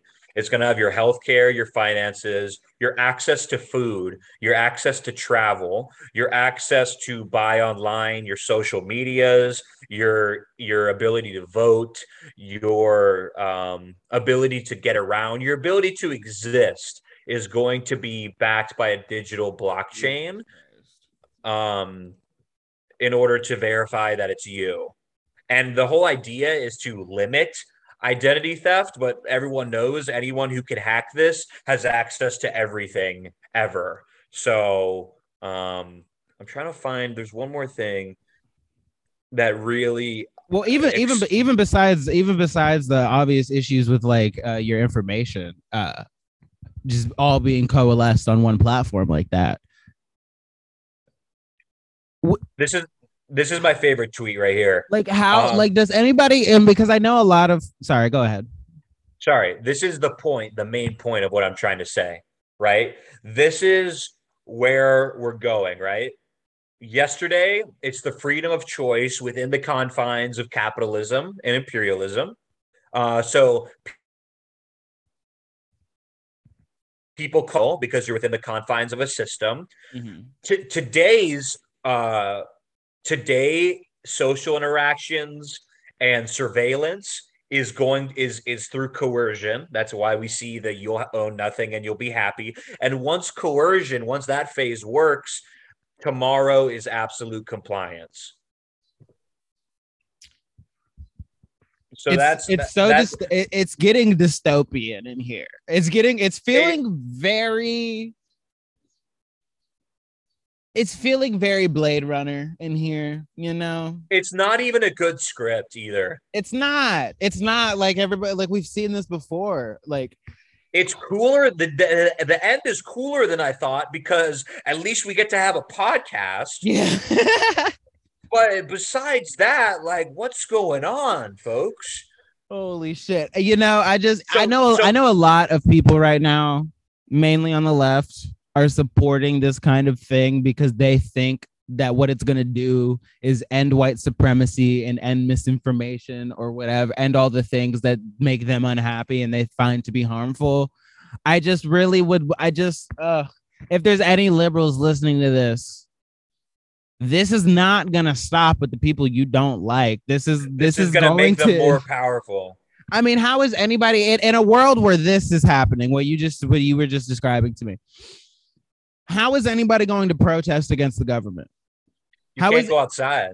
Literally, how is anyone going to speak up for their rights or the rights of others? How is anybody going to be able to even just like go against the grain really in any way? Yeah, you'll get shot in the face. I mean, it's ridiculous. I mean, it's literally a social credit score, just like what China's got going, and we all know how great that's working out. I mean, it's just this idea that you can. Th- th- this is this is why, even if what you're saying is true about the science, it won't matter because they only use the science if it's to their benefit. Yeah, yeah, which we've seen that in spades this year. I mean, for me, it's just this idea that you can that you can collect a, a data set about somebody and you know what kind of person they are and you know like what's their contrib- contribution to society, you know what's their harm to society. I mean, this is just that whole idea. I mean, it comes directly from like the postmodernist slash communist ideals that created China and created the Soviet Union, created Well, this created Cuba. This is what it is. I mean, it's, It's it's people who think Marxism would work if you had more data analysis. oh boy. So so they think if I have data on everyone, I will be able to implement systems that will actually work because they're tailored to certain people. So Mm. the what this is is just it's going to be the rebranded form of Marxism. In my opinion, it's going to be a rebranded form of Marxism that is I mean, the just fundamental it's- it's ideas like, behind hey- it come straight from Marxism. hey, yeah, but we can do it right this time because yeah. we, we have enough data. yeah, you know, I mean, you'll own nothing and be happy. the bucket, the balls to even even if that was your goal to you to to market it that way, it's like I mean, what? it's I mean, it's it, it's I, they're totally doing it. Like it, it, that marketing is going to work for the group of people that they that already agree with it, right? Because yeah, and it's these- trying to they- normalize these it. people already think that we shouldn't own anything. They think that it's wrong to want to own things. I mean, I was just I had I was just looking at another tweet where people were arguing about whether or not four hundred thousand dollars a year as a business owner in income is wealthy, rich. People were debating that. Are you too rich if you make four hundred thousand dollars a year with your business? And okay. that's this i see i confused you a little bit why the reason i the reason i say that is because like it, it goes it this is the same overarching really communist idea that like owning things is bad i mean it's to the point where $400000 to me $400000 a year it's like you're good you're well off you're probably not ever to have to worry unless you take some kind of a crazy financial hit you know? You'll probably be able to put your kids through college and like give them some money before you die you know?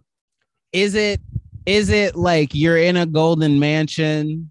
No Your generations and generations of wealth. yeah, No. you know and then if it, when you consider the fact that we're talking about business owners a lot of that money is going to go back into their business if they have a family that's a lot of money you know every kid costs however many fucking tens of thousands of dollars so it's like and they have to reinvest dollars is really not a lot in their business. Yeah No, if you really- have to, if you have, if you have a, if you have a big business, you have overhead, you have expenses, you have to reinvest in the business. If you're spending a billion dollars and you're making four hundred thousand, you're actually a loser, yeah right? So, or you're a nonprofit. So, um, And I mean, when you also do- don't even don't forget taxes, which are going to go up if Biden, if if the Democrats get to do anything that they want to do, because that's in the tax bracket where they feel like you are rich enough to be taxed like thirty percent, twenty to thirty percent. You know, yeah, and we're gonna we're gonna tax individually rich people while ignoring multi-trillion dollar yeah. corporations. Yeah, which which is two separate issues. I really don't. I really it bothers me constantly seeing the tax issues when it comes to companies like Amazon and taxes when it comes to people who make a few hundred thousand dollars a year. Like that is two different stratospheres of of, of tax issues. Like that that's just too. You're gonna need completely separate le- legislation to address those two separate groups of money. Yeah, yeah. So if you put if you put in the bill that it's like 400 let's say 400 because you said it $400000 up and they're in the same bracket. So that means the motherfucker who made $401000 and and and jeff bezos are in the mm-hmm. same tax bracket. That's that's ludicrous. Yeah. that's ludicrous. And now you know I wouldn't and and like what I'm I'm like I'm not saying that like because you know I think that pretty much everybody in America that makes over fifty thousand dollars a year needs to like really doesn't have much to complain about, right? So like that four hundred dollars, that's good. Mo- Four hundred thousand dollars, that is good money, right? But to say that it's wrong to have it, you know, to say that you're somehow morally in the, you're morally at fault for even wanting that it's just Yeah. that idea is ridiculous i mean what what are we doing anything for if it's not to make money establish a career build up your assets become a person who is not only mentally and physically better off than you were when you started but also like you have enough assets to be able to contribute to the great the, the grander plan you know i mean and i mean i just don't if four hundred thousand dollars is too much money and that's a wrong amount of money to make, why would anybody start a business? Why would anybody do anything? You know, it's just so like the way that reality functions and the way that economies function is so like opposite this whole fucking collection of like socialist thought where it's just like money is bad. but it's it's mo- it's mostly disingenuous though right because if you You're right you- about that. if you gave a person a suitcase full of hundred dollar bills do you Mhm. think they would take it and and i'm sure their justification would be oh this is going to help me push my message and like mm-hmm. make me change the w- whatever whatever reason you say you took the money yeah. so, Yeah. and I know you're tweeting this, drinking your mocha frappe latte in a Starbucks.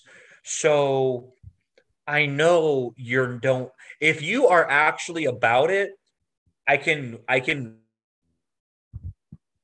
respect you and I can hear you out. Like if you reject everything from society, okay, you're actually that motherfucker. But if you are just tweeting, if you if your parents are paying for your apartment in Brooklyn and you don't have a job and you're tweeting from your from your fucking uh fire escape, I have no respect for you. You're a germ. You're a loser. You're scum. And and and like goes back to the Pepsi Coke analogy. You you really don't get an opinion. Yeah, you know, I really think what concerns me a lot about this kind of stuff is that it's our generation is really the generation that has is being sold into this full sale wholesale. You know, like that's because that's why I think we are very much like boomers because Yeah. we are our generation so entitled. yeah, I mean, I do think I think it's a lot of you see a lot of people around our age that think that think along these lines, and it's like they're they're people that haven't had a chance to start their biz- a business yet. They're people that haven't made it yet. They're people that are in their 20s. So life is hard because life is hard in your 20s. That's just what it is. It's not like the fault of capitalism and we're being held down. It's life is hard in your fucking 20s. You know, I don't know, like you see, it's it, it seems like a lot of college students, a lot of college students, a lot of people who spend a lot of time online, you know, and it's like I don't know. I just can't help but I don't know if if that's even like I don't know if I should have hope because like eventually we're all gonna be growing up and like we're all gonna you know get more and more of the real world. And I would think that like m- many people our age would end up becoming less communist or more conservative or whatever the older they get. This that's typically what happens in history. But at the same time we've never had a point in history where at least in american history where something like the internet was used to indoctrinate a whole generation of people before they even were able to like find their place in the world you know and i mean because it's because it's what do you mean Television and radio and World War II. Yeah, I would say that that is like a different level of indoctrination.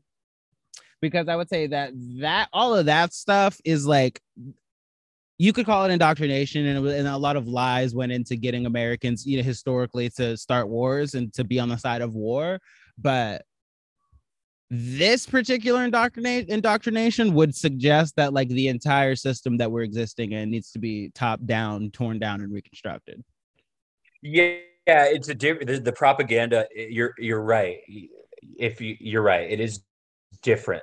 The other one was targeted outside of the US and this is like an internal one. Yeah. Um but um well and then what concerns me too is that this this messaging has been honed to a point that it's not you're not going to be able to get it out of the heads of so many people. There was Joe Rogan just had an episode uh where he played this clip of this guy Dmitry Volokov or something who was a Russian whistleblower um, and in like the 90s, and he did an interview uh, in America where he talked about what the KGB actually does, and he said that like most of their most of the money they spend goes towards these internet campaigns and like this these misinformation campaigns where they drill they attempt to drill stalinist ideology into the heads of americans.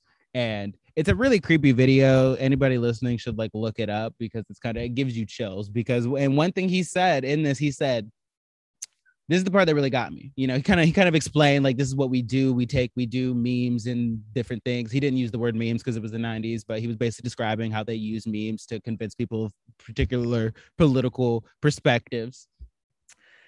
At the end of his warning, he says, "You will never get rid of them." They have been there they have been trained to respond to specific kinds of stimuli. Like it, it, it is they they've been it, patterns have been ingrained into their very thoughts and behavior that you will never be able to get rid of. And i think that's part of what concerns me. Because when you see and i, I see I, I feel this a lot when i talk to people our age about these kinds of issues where it's like you try to explain to them any kind of a different perspective and they cannot even begin to break out of the perspective of oppressor, oppressed, capitalism is oppressive, you know, white people are oppressive, these groups of people are oppressed, like this this dichotomy. Oh, and then the idea that like if somebody says says a particular thing or has somebody or is friends with somebody who thinks a particular thing, then they're put in the category of the racists and the white supremacists and the the extreme capitalists like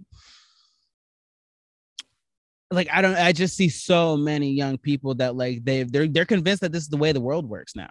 You know what I mean? Like they're because between school and between the social media and fucking the, all, all of the big news organizations and colleges, like and all the big businesses that have bought into it and half of the government's bought into it. It's like these people they think this is how the world works. They think that this is a this is a legitimate and proper way to understand the world.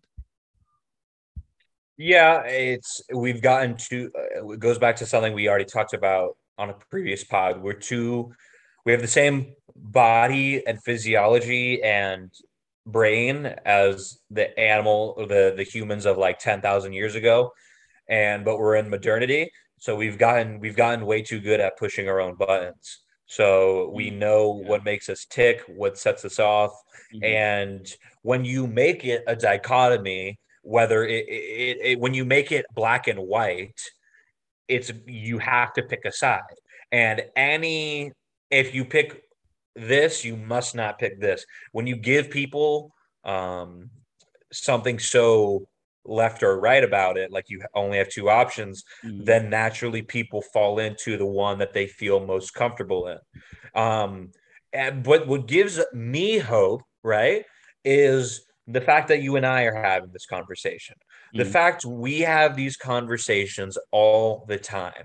I don't think you and I are special, Justin. Mm-hmm. I think you and I are an accurate representation of like conversations that go on across this country, whether that be um, I don't think it, it's happening every in every single situation where two 22 year olds are talking to each other, but I do think it is happening. So with with with, pe- with people having conversations with like you said people naturally growing older like the old great quote i forget what who said it but like the the the the young man who isn't liberal has no heart, and the old man who isn't conservative has no brain. Mm, Um, the when people grow older, they're naturally going to get more conservative. mhm. They're naturally going to learn more life lessons, and with the conversations, it'll all be fine. As far as the the perspective, I can't tell. You like we, it all may be burning down. Totally, yeah. it, it may be too late. We're too far gone. You, but I,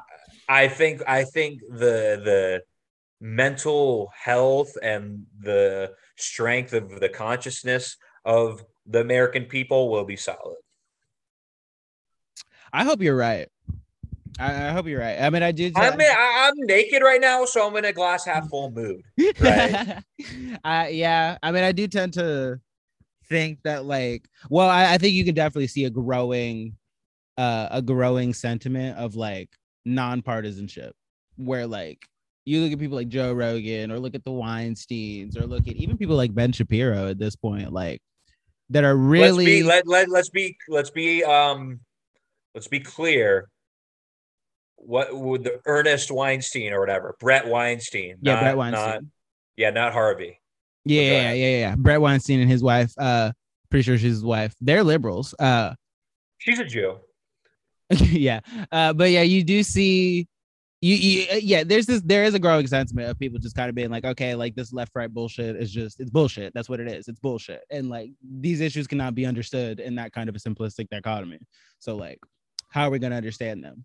You know. I mean, what what concerns me though is that we keep seeing issues that are not left right being made left right. You know, being stuck into this dualistic way of or this uh this this way of looking at the world that splits everything up into oppressor and oppressed. Like every issue gets shoehorned into that. Look at the vaccines, like you said earlier. The vaccine should not be a Republican Democrat thing. They disagree on some things like mandates, yes, but the vast majority of Republicans are telling everybody to get the vaccine. Most of them are vaccinated. Trump got the vaccine. He's been telling his fans to get vaccinated, even though he gets booed about it.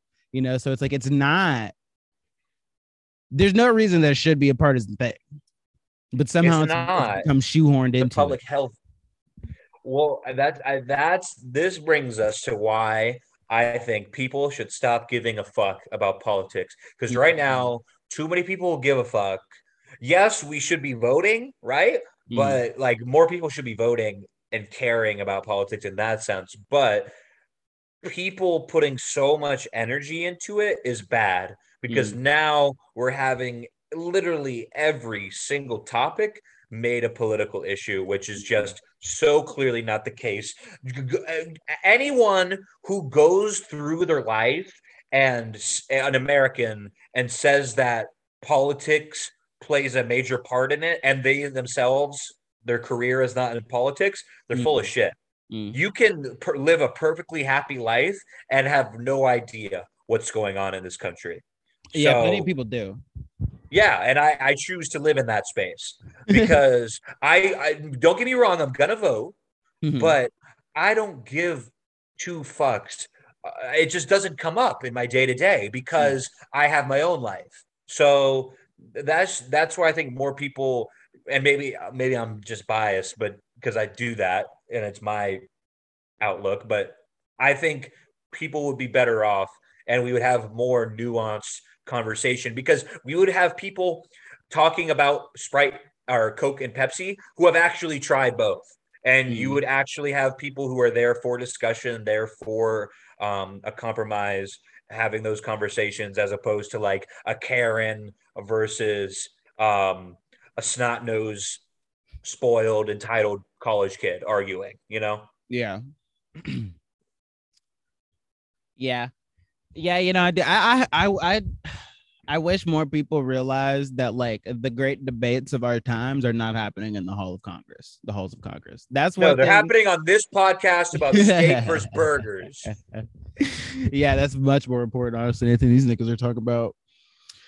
But yeah, I don't know. I just feel like I feel like when we consider the the actual the actual big questions that our species has to face right now in 2021, none of those questions are being asked and like and by politicians. None of them are being asked in the halls of Congress. So so so so let's let's do a truly American thing, which is fuck politicians. Why do we need them? Let's do it ourselves. Let's have conversations with other Americans who aren't in politics, Mm. who we we make no mistake, they their whole goal is to like try and rule us, but we we're the ones who put them in power. Yeah. We, at the end of the day, the reason voters in America have more power than anywhere else is because they actually have to listen to us. So if we figure it out amongst ourselves and then we come to the politicians and we're like, look, this is the way you're going to do it, or else you're not in office, they'll mm. step in line at the end of the day. So we we we shouldn't we should never expect politicians to raise these questions until we have forced them to. Yeah. Eh, you know what? And you make you raise a very good point. We do we are still one of the more powerful as far as like citizenries in the world. The American citizenry is one of the most powerful, if not the most powerful. And that's yeah. something that I think we should not forget. And I mean, it's slipping away, you know. It be, because- but it's it's it's literally sacred. Like it's literally the foundation of this country. I'm not mm-hmm. saying they were perfect, but the one thing they were 100% right about mm-hmm. was this. Yeah. So the reason we are, I believe, we're the best country in the world is because of that. So if we don't have that, we are nothing. And people like us who are Americans don't understand that that is special to America. They think yeah. that is a God given right or or that that that's just the way it is everywhere but it's not. The reason america's great is because we do think it's a god-given right but no one else does. So so it's not people take it for granted but as soon as they move to a place where it doesn't have the same values they would understand right away. Yeah. Yeah. And you know i i i you I do wish that because you said that like we should be telling these people that like either do what we want or like you're not an ops anymore. I feel like that's something that like I wish I would just love to put that on something like that on billboards across America because I think one thing that would really fix or get us towards the path of fixing all these problems is not voting for people after they don't do anything they said they were going to do. No, because right now we're at the point where people they vote for the people they hate, yeah. and then they say we gotta we gotta overtopple the entire system. No, just fucking vote in the right people and game. Yeah. You play the game. Yeah. Or you know, I mean, like, what would happen? I, I always wonder what would happen if like we had an election where there was so many Americans sick of it that like none of us voted. Yeah, what would they try to pull? I don't know. I don't know what they. I guarantee you, they would try to either do a revote or they try to like automatically give the win to someone, yeah. and and it wouldn't fly. You know how many fucking Americans would show up on the doorstep of the Capitol? You think January 6th was bad, bitch? Uh, everyone's gonna be in that bitch. We're gonna be having a house party on the grave of AOC. Like it'll be it would be unbelievably lit. It would be the greatest block party in American history. And I actually kind of want it to happen now because it sounds really fun. It doesn't it? But, it sounds fun as fuck. I could see myself on the balcony of the Capitol, like, yes, bitch. Yeah, people are like, you know, hanging politicians, and we're just getting lit in the street, like doing beer bongs and stuff. But um, whatever. Yeah, you know, at the end of the day, at the end of the day, actually, I think the country is in a very healthy place because while we've got half the country that seems to be moving towards being China, we've the other half of the country, you know, the racist half is not down with the bullshit. This vaccine mandate bullshit's not going down in the South. Not even just the South, but largely Republican states. It's not going down here. This communist shit's not going down, you know. So I do think at the end of the day that the uh the conservative parts of this country are at least going to be safe for a very long time. I don't, I don't, I, I don't agree with that necessarily. I think you don't think so. If, no, I think if you, you, there could be, a, there could be a scenario where, where similar to what we see happening now in Texas, where people vote for they they're not voting for policies, right? They're voting for politicians who have shitty policies. Those shitty policies get passed, their state becomes a dystopia, and they move on to the next state, voting for the same type people that have the same type policies. And then they just go state to state to state with not changing their views, just thinking that each state they're going to is turning to shit, not realizing their own responsibility in that. So there could be a scenario where all conservative states are wiped out because um, people just migrate within borders from states that are going downhill. That is uh, definitely a concern because you don't see a lot of conservatives moving to liberal places. No, because why would they? Yeah, but but but but if you really want to get down to it, right? Liberal states are more open internationally, but I think uh, Republican states are more open to other Americans moving there. Mm. So you're gonna, they're not gonna kick liberals out of their state. They're gonna say, "Oh, a new person, a new person adding to the economy. That's basically good." But once you get high numbers of people moving that are voting for the same policies they did in the old state they were at, that's when you have a problem. Mm. Um, as far as as far as as far as a divergent from the policies of the past in that given state. But despite that, I still agree with you that this country is in a really healthy place because the Ask podcast episode 26 is coming out and dropping this Sunday at midnight. yeah, we're really we're really healing the nation here. We're actually we you know we're gonna have some new listeners this week. Um I did I did I meant to talk about it at the top of the podcast, but um to get away from politics, ugh, fucking I did an interview uh, last week on the Blocked and Reported podcast with uh, Katie Herzog and Jesse Singal, I think is his last name.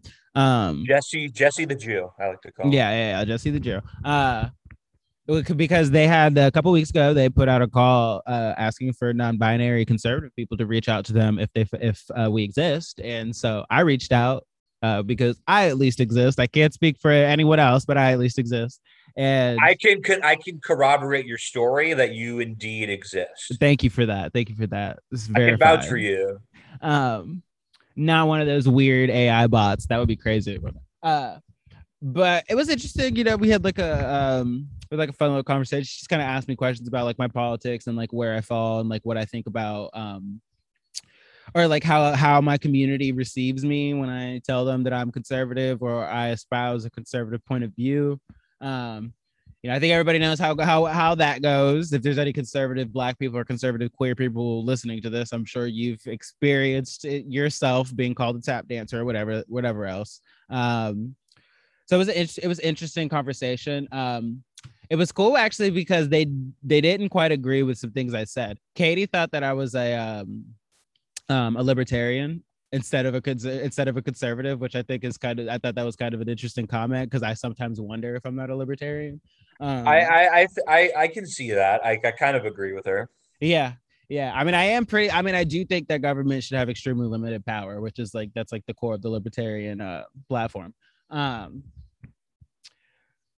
but since the episode came out, it's just been it's been really cool. It's been actually a really good week because of that. I got so many so many like people reaching out and just like thanking me for like having my perspective and putting it out there and for like not coming with like a with like a political agenda because I said in the interview, you know, I don't really like I'm not a Republican or a Democrat. I'm a, I do think I'm a conservative because I tend to fall along those lines more often than not. Oh, uh, oh God. But like when it comes to the Republican Democrat thing, like fuck them. I told them Trump wasn't a conservative. You know, Biden's like a whole fucking bag of sour apples. Biden might be more conservative than Trump, but he's he's just a bag, fucking can of sour apples anyway. But um, yeah, like I just got a lot of people reaching out and saying that like it get like it gave them hope because like it did like it was a you know I'm a person that fits within two ident two categories where you would expect me to just be like a total liberal fucking shill, but like I'm not, and I think I definitely I think I might have been the first person that a lot of the people that listen to that podcast that reached out to me, I might have been the first person like that that they've ever heard from. Uh, which that made me really happy because I was like, you know, the whole reason I did the thing was like because I was like, let me put, put my perspective out there and hopefully, you know, I can uh some people you, you know will hear it and even if they don't agree with me or what I think about being non-binary, just realize that like that's all okay. Like we can disagree, and then like this person isn't like evil. They don't think I'm evil. Like we're all cool. We can just have disagreements and different ideas, you know. Uh, that, so that was that was really cool. You know, I got I had a lot of really fun uh, debates on Twitter surrounding it. Somebody asked me a really, two, a couple people asked me a really interesting question. Um, they asked if I was in a society where gender roles don't exist, would I still be non-binary? And I thought that was actually a very interesting question. Um, because I had a couple edges to it. You know, on the one hand, I was like, maybe not, because I do think gender gender and non-binary you know non-binaryism or whatever being non-binary i think that those things arise out of society i think that gender arises out of the societal filter that's put on the biological differences in sex um, among other things um, so maybe in a society that didn't have the gender rules to begin with i wouldn't be non-binary because maybe everyone's non-binary in that society essentially uh, but also at the same time uh like for me the way i guess i would say like i perform my gender is uh like non-participation in whatever the roles are. Like that's for me just kind of you know in lack in lack of a scientific way to describe it because that science is still being worked on i just say that like i just don't participate you know? Whatever people think men or women should or shouldn't be i don't care you know i just don't i do what i do and i don't really care if it how it fits into that binary. Um so maybe i would still be non-binary in that kind of society. I don't know. Very interesting very interesting question. Um but yeah imagine we'll, we'll, we'll have some new listeners because katie uh herzog retweeted it let everybody know i'm a podcaster. Uh i got a bunch of followers from it as well. That was Plug that was, plug the fucking episode, man. plug the episode What episode of the Blocked and Reported podcast is it? Mm, let me see it's the most recent episode that they put out let me check the name of it Let's see who's a better producer. huh Let's see who's a better producer because I'm racing to it. historically this here's the title historically Found it. historically the anatomy and physiology of bodies with vaginas has been neglected that was the title of the episode that was it was a great episode. Um it was about the whole birthing people thing. Have you heard of this debate? No. it's so birthing people is the but yeah shout out uh shout out to that shout out to blocked and reported. Uh, if any if any new listeners are listening to this welcome. We we accept all types. Even if you're a fucking commie we accept you um everybody's welcome to tweet at me Please tell me you fucking dude, fuck you, dude. Please tell me you plugged the Nose podcast. I guarantee you didn't. well i plugged my website when everything's on my website so Oh fuck you! I don't care about your career. I care about this podcast. listen bitch listen bitch how about you become intersectional okay bitch then you can plug the podcast I'm, I told you over the phone. I'm waiting to see how this plays out. Depending on how it goes, I'll do it in 18 months. Okay? well it played out well um no, no, no. We have to. We have to wait and see the numbers. yeah we'll wait and see the numbers but i'm gonna be tweeting it to my new followers um so you know i'm hoping we get some new listeners um hopefully i'm hoping that soon we're gonna get to the point of listeners that we can start kind of having online conversations about what we talk about because i think that would be really cool to start getting feedback from people Only if they're smart. yeah although you know you need somebody to dunk on every now and then No, no, no. I, I make no mistake. I allow all comments because we're trying to do numbers here. But yeah um, if for a conversation to happen, you're gonna have to come come at me with some points, not just uh, name calling. But I'll respond to you. I'm just not gonna conversate with you.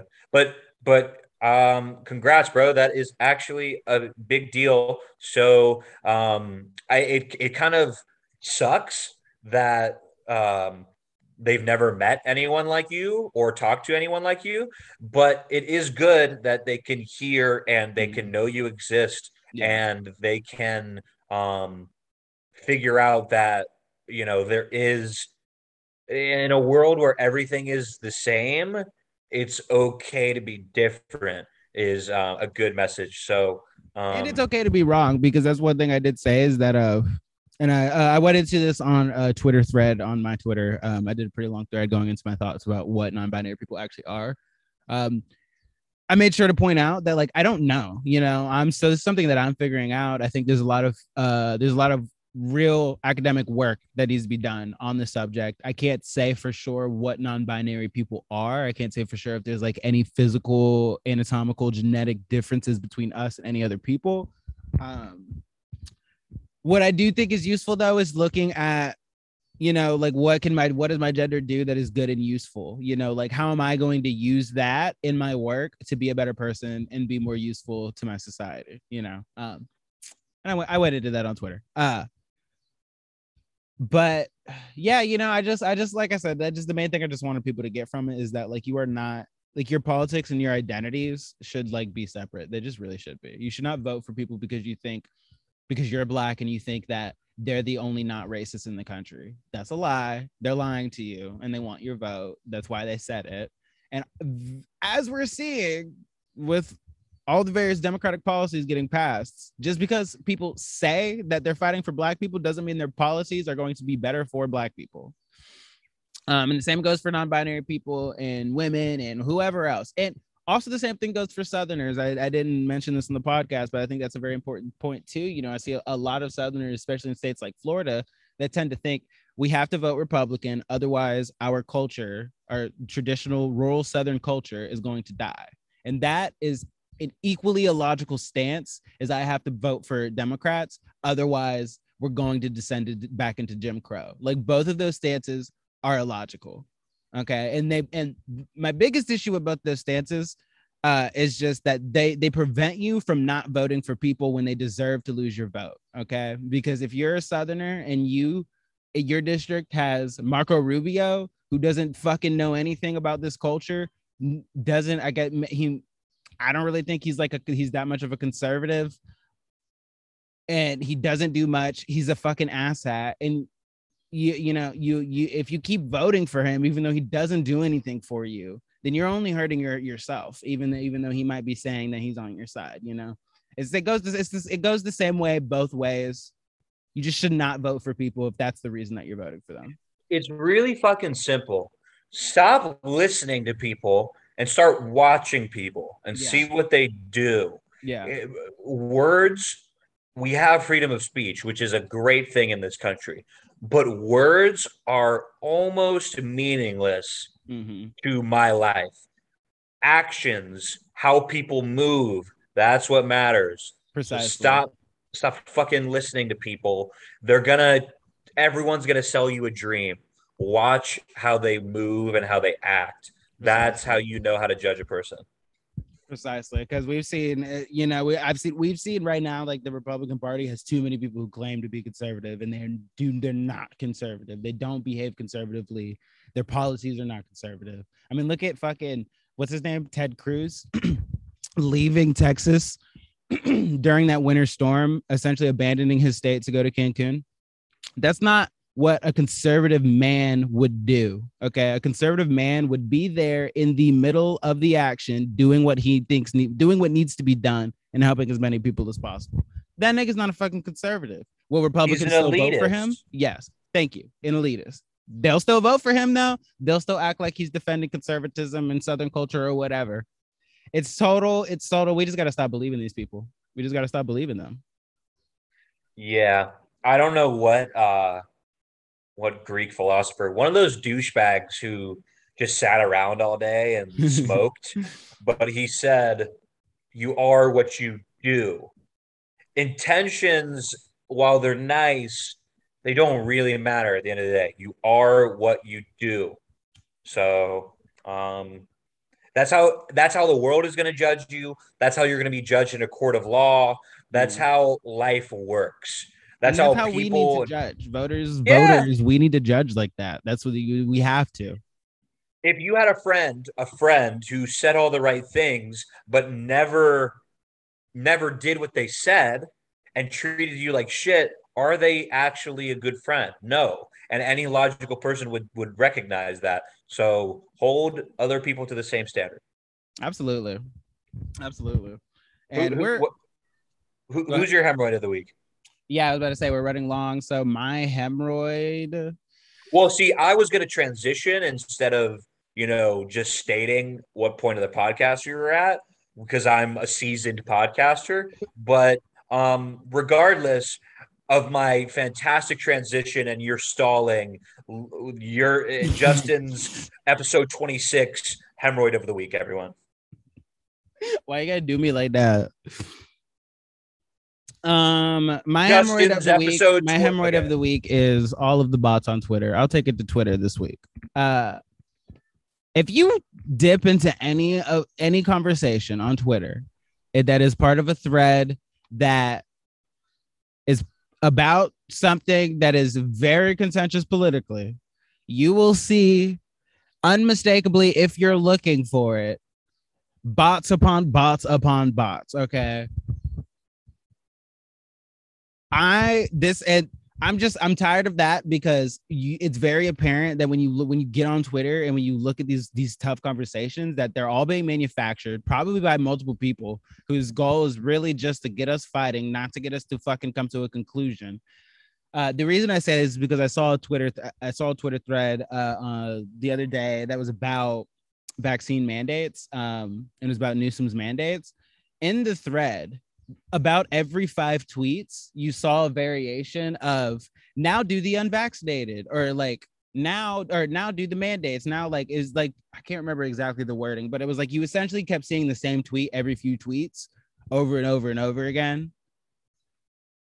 That's fake. I hope everybody knows that when they get into a fucking Twitter thread and they and they see the literal same statement posted and posted and posted and posted, those are bots, bitch. Can we like it's just quit.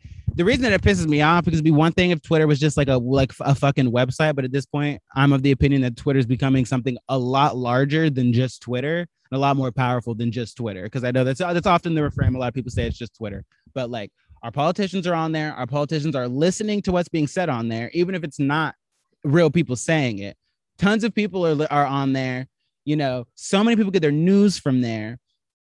It's become it's I don't know. To me, it's become a platform that like has larger power and responsibility than most other online platforms. So when I see all of these conversations that are obviously manufactured by fake fucking profiles, and then I see the re- the whole country looking at these this fake shit and then entertaining it as if it's real and it's making its way into policy and shit it just it just i don't know. Twitter do fucking something about it bro. These people need to do, they need to do something about it. I mean you can manage to kick off donald trump. You can't manage to kick off the fucking taliban. You manage to kick off everybody that has a question about the vaccine. You can't manage to kick off all the fucking fake profiles coming from russians okay? Like can we get it the fuck together? This is why I'm taking my talents to TikTok. That might be the move. By the way, we're gonna have to move from YouTube because the YouTube just announced that they're gonna anybody that they're gonna be kicking off people who question the vaccine. So we might have to start looking into some other platforms. Suck my dick, YouTube. You- YouTube has tried to get rid of me multiple times. I used to be a, a huge YouTuber that would make fail videos when I was in elementary school, and they tried to get rid of me then, and they still couldn't. They never will. I will. I am YouTube. Um, uh, they can try all they want, but uh, they know where they stand with me. Um, well, all right. I think that's uh that's enough out of me. Okay, this is episode 26 of Ask to Nose. Also, next week, we'll come at you with a hot new episode of One Bear, One Twink, and One Asian. Uh, episode one. Maybe if he wakes up. Yeah. But uh congratulations, my friend. Um, have a good have a good night, evening, afternoon. Uh, make that bread. Um, Oh yes, I will. You know, it's funny. I meant to. Jo- I meant to. I had a joke about how being a delivery driver is turning me into a uh, a uh, a capitalist. Not a capitalist. A uh, what what what did you just call Ted Cruz? Elitist. Yeah, yeah, yeah. Becoming kind of an elitist. Let's just say when I get a delivery and it's on a particular side of the tracks, I know I'm not getting a tip. Okay. and fuck those people. That's the way the industry, the nightlife industry, as I like to call it. That's the way. That's the way it goes sometimes. I feel like since it's legal for me to pay be paid seven dollars an hour, it should also be legal for me to not take deliveries that don't include a tip. We don't have to get into that. I'll probably bring it up next week. Okay, we'll get into it next week. So we're gonna dive into Justin's racial issues uh, next week. All righty, everybody. Thanks for listening to Ask the Nose. I'm Ass. I'm ass. Or he's Ass and I'm Nose. I'm I'm nose. And I'm ass. Thank you for listening. Bye, everybody.